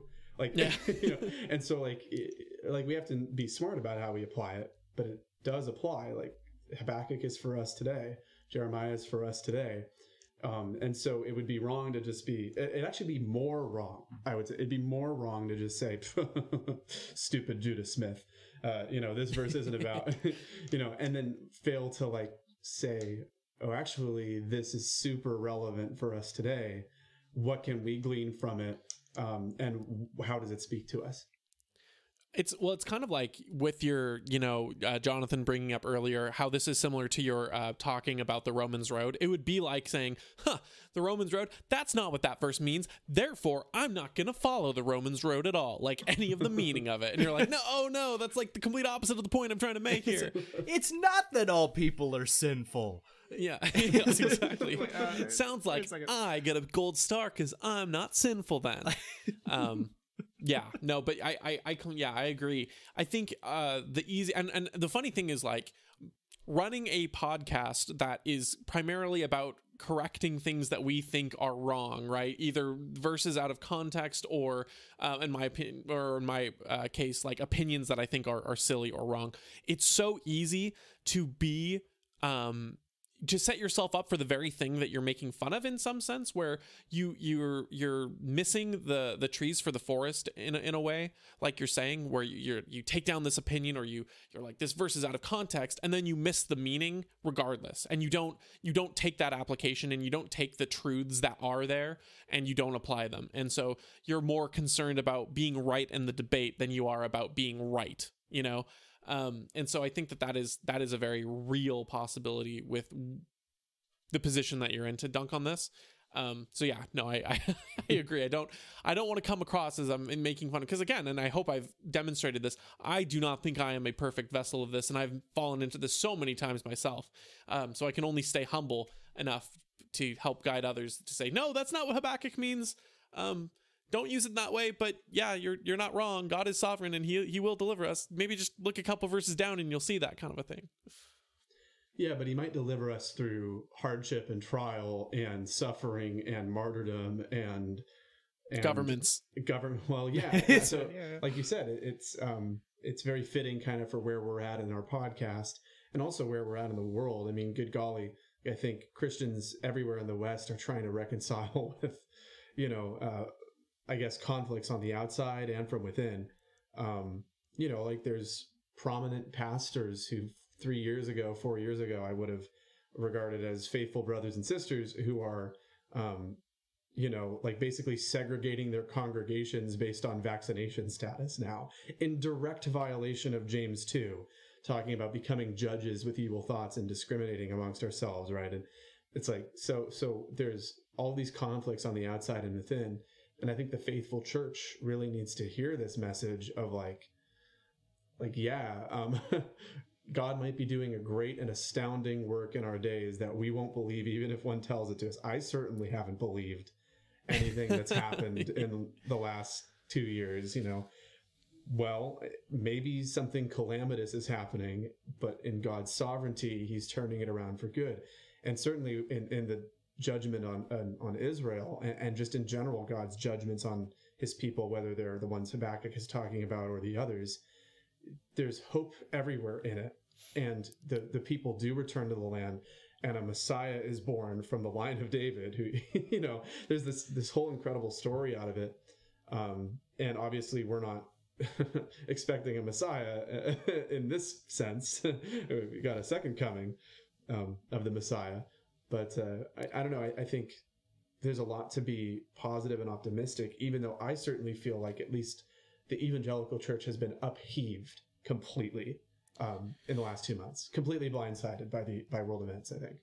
Yeah, and and I think I think what's also been interesting is like if you take this position of I don't know, like submission that the church has done in many ways to like oh well, we just have to accept that we can't meet uh, as a, as a body or whatever because the state has done this thing and like we're supposed to be subject to the state and like haven't you read Romans 13 plugging your guys' next episode here um, and um, Stay tuned. yes. But like the interesting thing is like later in Habakkuk, which and this is going a little off because it's not one five directly, but later, um, I, in chapter two, I want to see, yeah, excuse me, chapter two, verse four and five. Um, he says, See, the enemy is puffed up, his desires are not upright, but the righteous person will live by his faithfulness. Indeed, wine betrays him, he is arrogant and never at rest. Because he is as greedy as the grave, and like death is never satisfied, he gathers to himself all the nations and takes captives uh, all the people all the peoples. And what's interesting about that to me is this distinction that like so like you won't from 1 5 you won't believe what's going to happen and it's ultimately for your redemptive purpose as that first chapter points out. Um, but like the things that they're doing are evil, and good people are going to survive by their faithfulness in spite of this nation conquering. Like just because bad things are going along, that does not mean bury your head in the sand. It doesn't mean just play it cool until it's done. It's like all these terrible bad things that they're doing, and they're conquering nations, and it's why they're doing this because they're bad people in spite of that the righteous will person will live by faithfulness. Like that is the the, the call here. And so to me it, it seems very clear that you can't just take you know oh god uses and anything anything that god ordains to discipline or keep us in some kind of check that thing has to be righteous or that thing has to be obeyed is that is not necessarily the case um, very clearly here because God using this nation to conquer is a matter of discipline, but that does not mean that they are to discipline themselves to the unrighteous practices of the Babylonians. Um, and so it's and so it's just interesting when um, to, to, in this broader theme of like where do we sit as Christians with government authority, and it's like this is a pretty clear indicator that if if your government is doing something that is directly violating your God's God's command, like nope, the righteous will live by by their faithfulness, and and God can still ordain bad these bad things and they can still be bad things and you can still speak out against these bad things and you can still say we should probably not have a justice system that is unjust to people for stupid reasons. Um, even if God has ordained that to be the American judicial system in the, that does not mean we can't you know uh, try to change that, try to make it better, try to improve it because we are still called to live by faithfulness, even in an ordained disciplinary you know punishment you might say that god has put on us. Or maybe has just ordained to be the maybe not even as a strict punishment but just as our system. I think i think that's where some some christians who who say no we just have to uh, agree with the government. We just have to obey what they do and we have to be sort of docile to that. I don't i don't think that that's the full picture and i don't think habakkuk shows that and yes, and, and, and I think that comes through even we've we've referenced a few times our previous episode on Jeremiah twenty nine eleven, um, mm-hmm. and and it, it comes through even more so in that in that whole chapter which we talked about there of you know it's this uh you know the Lord sending them into exile. And it's like hey it's real bummer. This is bad. Like I mean you know there, there isn't like a sense in which it's like it's all happy go lucky that you're getting sent into exile. Like this is a terrible calamity. And yet at the same time the command is you know build houses, you know, give your sons and daughters in marriage, seek the good of the city for, you know, in that you'll, you know, have your provision.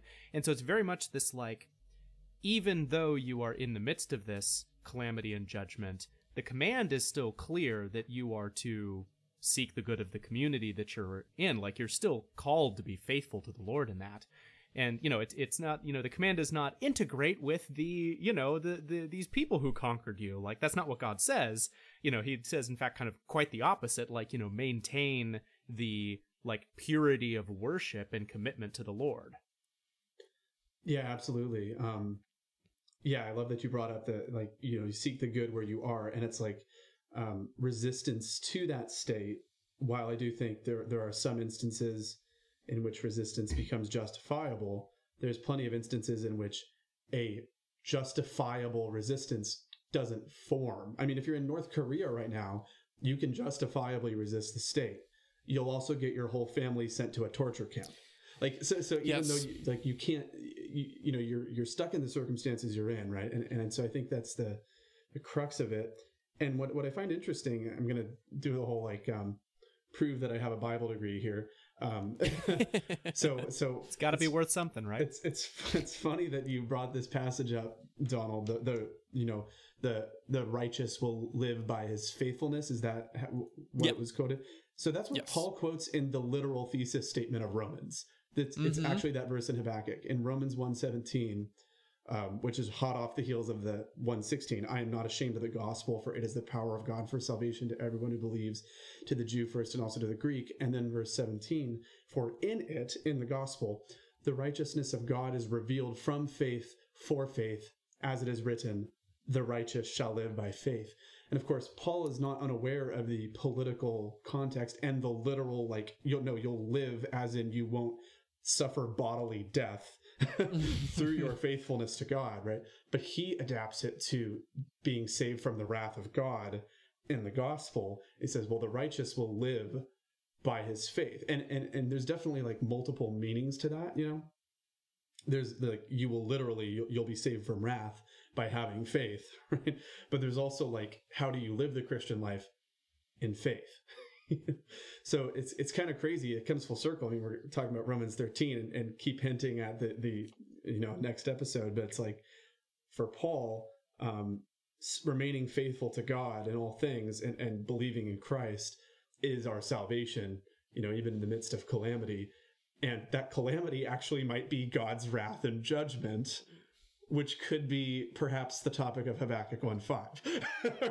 so there's my there's my, say. my, my spitballing with a Bible degree for you. Um, although uh, you know I don't think it was actually that uh, intelligent, but that's, That was a good thought. connection. yeah. Yeah. I think it's a valid Well, connection. So. I couldn't I couldn't Google any other better connections in the time you were talking, so I couldn't just take something out of context to sound smart. So you win. I I, I surrender.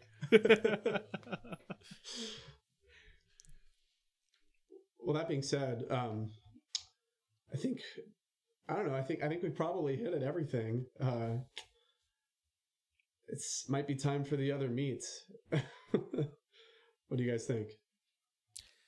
As long as we have a cook for it, I'm I'm I'm good for some other meat. I'm- it came back around. It there came we back. go. I'm sorry. we made a terrible mistake inviting you onto this podcast. I knew this the moment I pitched it. The moment I slipped that 20 in your hands, Jeremy, I knew you'd made that mistake. By It only way, have costs $20 to cringe get on this podcast. That's more than we've made so far. Well, once all of that YouTube ad revenue starts coming in, then we'll Oh, just yeah. be rolling in Yeah, it. especially since I used the word vaccination in this podcast, and I'm sure it'll just start rolling in. hey, hey, I will say my my cast did get uh we had an episode pulled for for talking about that. So, you know, might want to look think about Odysee. I also made a, a Sodom joke, so that's probably not. Mm, yeah, there's that. Yeah, Wow. it may be the shortest lived YouTube channel in history. hey, you know what? The things that you're that are going to happen to your YouTube channel, you would not believe if I told you, okay?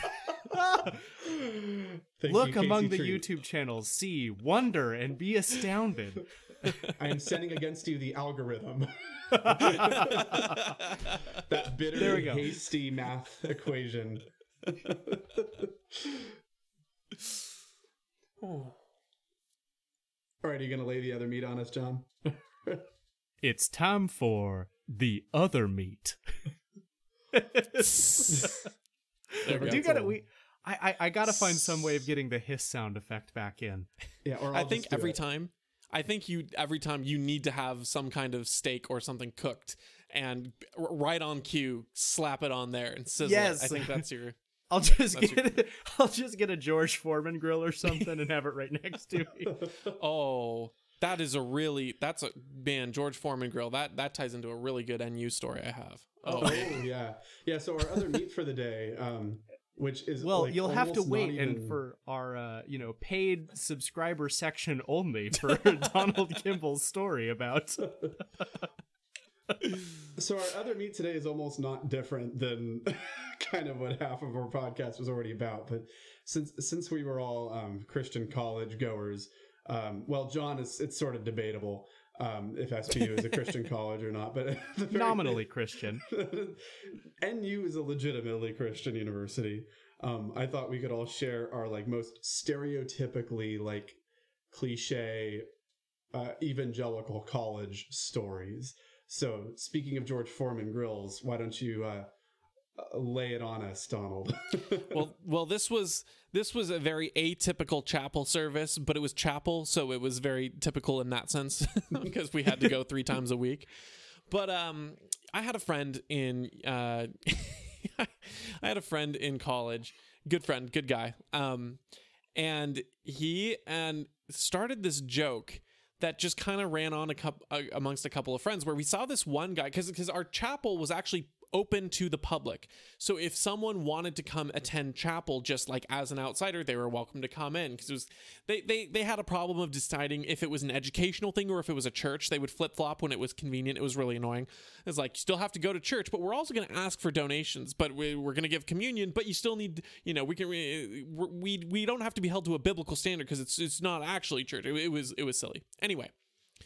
So up again once more in the the outcast reject section of the balcony um, there was this one guy who always came and he was like he was like a middle-aged dude and he just he always showed up voluntarily. He was not a student. He wasn't taking adult classes in the evening or anything like that.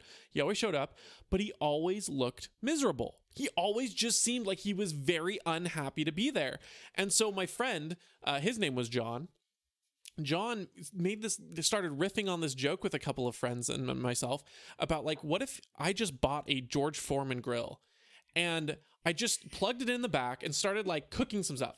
And then I just asked this guy, "Hey, do you mind like uh, I, am gonna run to the bathroom? Do you mind like watching this really quick while I while I go?" And then just not showing up again, just seeing what would happen. I don't know why that became the joke. That became the joke. Well, eventually this evolved into into a real uh, a real life grilling scenario where we couldn't get a George Foreman grill, but he did have a panini maker, and so and so on one fateful one fateful chapel service, um, he comes up with, and we get from our our cafeteria, we get some, some we grab a thing of bread and we grab a thing of cheese and we go up and we plug into the bottom uh, there's outlets on the ground so we plug in this panini maker and we start cooking grilled cheese very surreptitiously because it's down below kind of by our feet.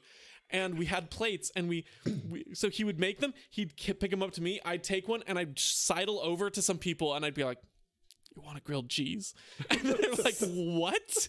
And I'd have this freshly made grilled cheese.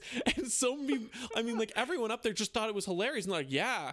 And there's probably like, I don't know, 30 to 50. Does that sound about right, Jeremy? I don't know, 30 to 50 ish, maybe, maybe more, maybe. Um, but up up in that in that balcony and um and so i'm going one by one to my friends yeah yeah I, am I'm, I'm at capacity so i don't know oh, how sure. many people were actually up there but uh, you know i'm going one by one and i'm passing them out we're having a blast um, and then what happens is the the campus pastor is not uh, preaching, and he happens to come up to the balcony, and we we see him and we're like, oh shoot! And so we like kick the George Foreman grill under the seats. We stash the the bread and the cheese, and he looks around and he's looking out, you know, and he kind of looks back and he sees people with grilled cheese, and he's like, what? He's like really confused, but after a couple minutes, he you know he doesn't see anything happening, so he leaves, and we continue the grilled cheese, and it was the best chapel we ever yes. had. That is my story. So uh, did did did the miserable guy get a grilled cheese sandwich? He wasn't there that oh. wasn't there that chapel. He picked the wrong day to not come into the Lord's house, man. Would have put a smile right on his face. Well, I have a substantially less encouraging um, chapel story for to share. Um, we've been name dropping so many people in this episode. Like we just called out Judah Smith. Uh, I'm going to call out someone else. Uh, oh that, man, that, yeah, that, poor Judah Smith, man. He's just got dunked hard today. Uh, he deserves it. um, I'm going to call out William Paul Young, author of The Shack so and so I, don't know some people probably missed the shack so for our audience basically the shack is this best-selling christian book that is abject heresy I, became... oh, I I once had someone say it was basically Pilgrim's Progress, and I wanted to die. John Bunyan was rolling in his grave. and I mean, like it's it's basically it's this um, story about you know like healing from trauma, uh, something along those lines. And this guy goes to a shack, and God talks to him there, right?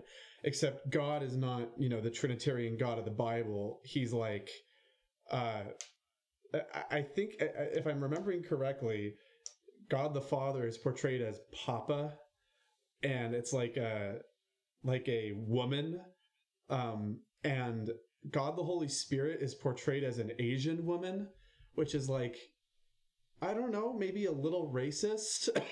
like I don't like the way that it goes because it's like oh it's mystical and stuff. I, I don't know. It's just Yeah. like a little bit problematic by 2021 Yeah. standards. Problematic. That's the word for it. And then God the Son is like I don't know. Maybe it's actually Jesus. Uh, I forget that part of it, but I know that it's like very racially charged in a way that would make people uncomfortable today, and probably actually for good reason.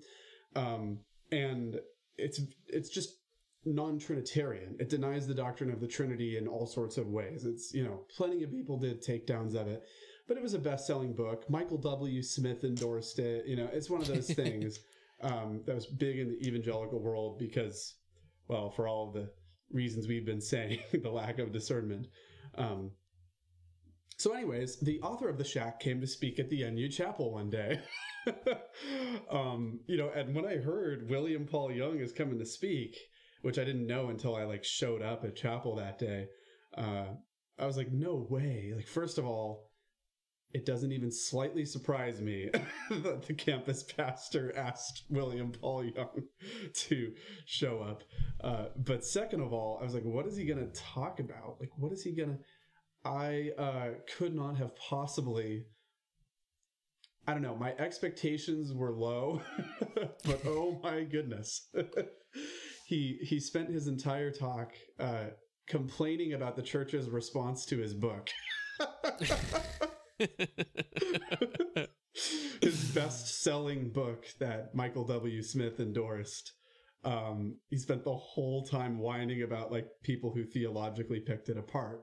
You know, his non-Trinitarian heresy. He was upset that people. And he also spent the entire time just bad mouthing institutional Christianity in general. Apparently, he hadn't been going to a church for years when he wrote the book. You know, What? No, wait, And really? Still, I wouldn't have. still- No, no. and it's basically it's like I still believe in God, but like you gotta, you know, sometimes people hurt you in church. It's just really like. Anyways, i if it wasn't so comically over the top bad, I would have been offended. But I just thought it was funny. I just thought it was pathetic. Like absolute, absolute, um, the worst possible way handling uh, being asked to speak somewhere at an at a you know a college that's associated with a denomination. G- Granted, Pentecostals aren't super like high churchy. you know, they don't they Right. don't have a high ecclesiology, we might say. But I, I still just thought it was like rude and disrespectful to come to a Christian college chapel and talk about how crappy church is. Like, I just, anyways, I. Yeah, that's that's my story. Um, there was no grilled cheese that day. That sure would have made my mood a little better, or, or Smash Brothers on 3DS. So oh man. Ooh. Ooh. that's probably a more typical NU story actually than the Yeah. bad chapel speakers. to be fair, there probably were bad chapel speakers going on during grilled cheese chapel. I just didn't know because I was too busy making grilled cheese. now I'm like bummed out that I didn't go to chapel at, at my college. I could probably have had a couple great stories. too. well, but you were a weren't you like a student, like a hall um, oh, spiritual yeah, advisor so though? Like you gotta have so- some so- story. Uh, yeah, yeah. Well, it, okay. It, that was a fun one. Um, so, uh, so for all the dorm halls, because you know we were a Christian university, you can't just have a a, a like an RA for so, sorry. Um, uh, what what do they called it? Regular Resident schools? assistant. Yeah. Yeah, RA is is that the? term? It was Mhm. called. They were called something else. Oh, okay. That, That- RA at NU was a resident assistant, and that was the person in charge of that hall. But yeah. Yeah, there was like there's I can't remember what the, the other one was, but it was it was uh, it, it were a Christian university, so we had to have some. It needed to be about community and not just about enforcing rules, and so they had a different name, but they were basically just RAs uh, that were given extra pressure about also having to build community. Um, it was weird, um, but then simultaneously, so that was all through the like administrative wing of the university. But then Christian University, we also had a whole other like ministries wing of the university as well, and they also had a person on each one of the the dorm floors who they're like something like a spiritual advisor or leader or like also a community builder. The job description was really vague, uh, and and uh, uh, uh, so I I fulfilled that role when I was a, a, sophomore at the university. So, um, uh, so, so I, I, I, was one of these. They're called student ministry coordinators or SMCs, um, and uh, it was a hoot and a half getting to getting to do that that that job for the floor. Part of that was the the, the guys for the the dorm floor that I was on were they were a, a wild bunch, so it was a bunch of fun. But um, uh, but but one of the like big things that it is like I like I, I want to like build community and really help people get like deeper in their relationships with one another because we're like dudes and that's like hard for us to do and so i thought the like the best way to do it would be to get everybody to commit to coming on wednesday nights like after you know after hours and then we would all go in in turn like one a different person every wednesday would then like basically share their life story. That you know you have like an hour or something to talk about like how do you like how did you get here? How'd you show up here? And uh and uh anyway it just like it, it got very out of hand uh with you know people taking like 90 minutes to like talk about their whole life story and just like sharing all of this like really deep stuff that it's like oh i you know in hindsight looking back on it i'm like i i feel really bad that i set this like expectation that people were going to go like super deep cuz I don't I don't know how to deal with like this stuff that you're sharing to like 45 guys in a room at 11:30 like I'm, I'm sorry that happened to you when you were eight, and I don't know how to like deal with this. Yeah, I am not a trained professional. I, I, know it's like I'm I'm just a sophomore. Like I don't know. I'm, I'm, younger than some of you people. Like I don't even know. So it was. Um, oh, so like that was a pretty evangelical cliches, though. Is like being vulnerable with one another. It's like, dude, yes, oh, yeah, no, totally, dude, absolutely. As a married man now, dude, I don't want to know. I don't, I don't want to know what you've been through, man. It's like you have a yeah, wife totally. to talk to if you want to talk about your emotions. Like, yeah. Dude, the the, the vulnerable word is such a cliche. It is such a cliche. That one in community and organic. Oh, these are all good Christianese, uh, especially Christian college buzzwords. Yeah. Oh man, if I thought about it, I'd like. I'm pretty sure we had a. Uh, oh, oh, we did actually. so th- then, then the next two years, I, I pivoted to instead of being in the dorm halls, I did the the the equivalent of that ministry for the commuter students. Mm-hmm. Um, and it was a way chiller organization. It was like people with way real chiller. responsibilities. I know. Like basically, basically what I did is I just like uh, uh, organized a, a, weekly meal on Wednesdays for like lunch, so that the commuters didn't have to like pack lunches on Wednesdays. And it was mm-hmm. like the chillest thing ever. We just like made like a big pot of curry every week, and everybody just like hung out. And it was awesome. And so that that was that was like that was peak ministry right there. Uh, but but part of part of the deal with it is uh, um, the commuter students. We were like trying to figure out like, okay, how can we help them to like feel more involved and connected with campus? Because you know it's tough when you like you're not part of the dorm life and you know you're not there in evenings when a lot of the stuff happens. Like, you know, how do you do that? And so uh, one of the things that we we put together was a uh, a cheat sheet of uh, all of the acronyms uh, that people used on campus, and it was like literally three pages front and back, like oh t- size twelve font of like all of these acronyms that were just like part of the vernacular in the like SPU bubble. And where it's like if you were a commuter student, it's like, you know, you you learn these things, you know, in the dorms, you know, being socialized with people. But it's like if you're just kind of there for classes and eating your lunch, it's like how like how are you ever going to find out like what this you know what these 10 or you know 100 acronyms actually mean so um anyway that was my i'm not sure where i was going with that story right there but uh um, i guess. Oh, well well that's it. maybe i'll jump in then and say that you know it sounds like this um powwow where everybody was really vulnerable with each other uh sounds a lot like the shack the conversation that the, the character the, the, conversation that the character has with um, you know the three different gods i mean the three different uh, persons who are god and i was I, I wanted to make sure that before we finish the podcast that i, I correct the record and, and correctly identify what the book is about so i typed in the shack on duckduckgo search and um, the first result was Shaquille O'Neal Wikipedia page. yes. I spelled Shaq correctly, S H A C K, but it thought and, I wanted to talk about Shaquille O'Neal. I Which I found that- think says more about our society than anything else. This is what this is what the author was complaining about in the NU Chapel. That's for you Yes. went on a forty minute rant. He's like, you you Google the shack and you get Shaquille O'Neal, and it's like, how come the church didn't support me in that? Sure, I haven't been to a church for forty years, but listen, I think that they need to be helping me in the algorithms. so I, I clicked on the the Wikipedia page, and uh, so just so we we are clear, um, God the Father takes the form of an African American woman who calls herself Papa. Jesus is a Middle Eastern carpenter. its time. Yes.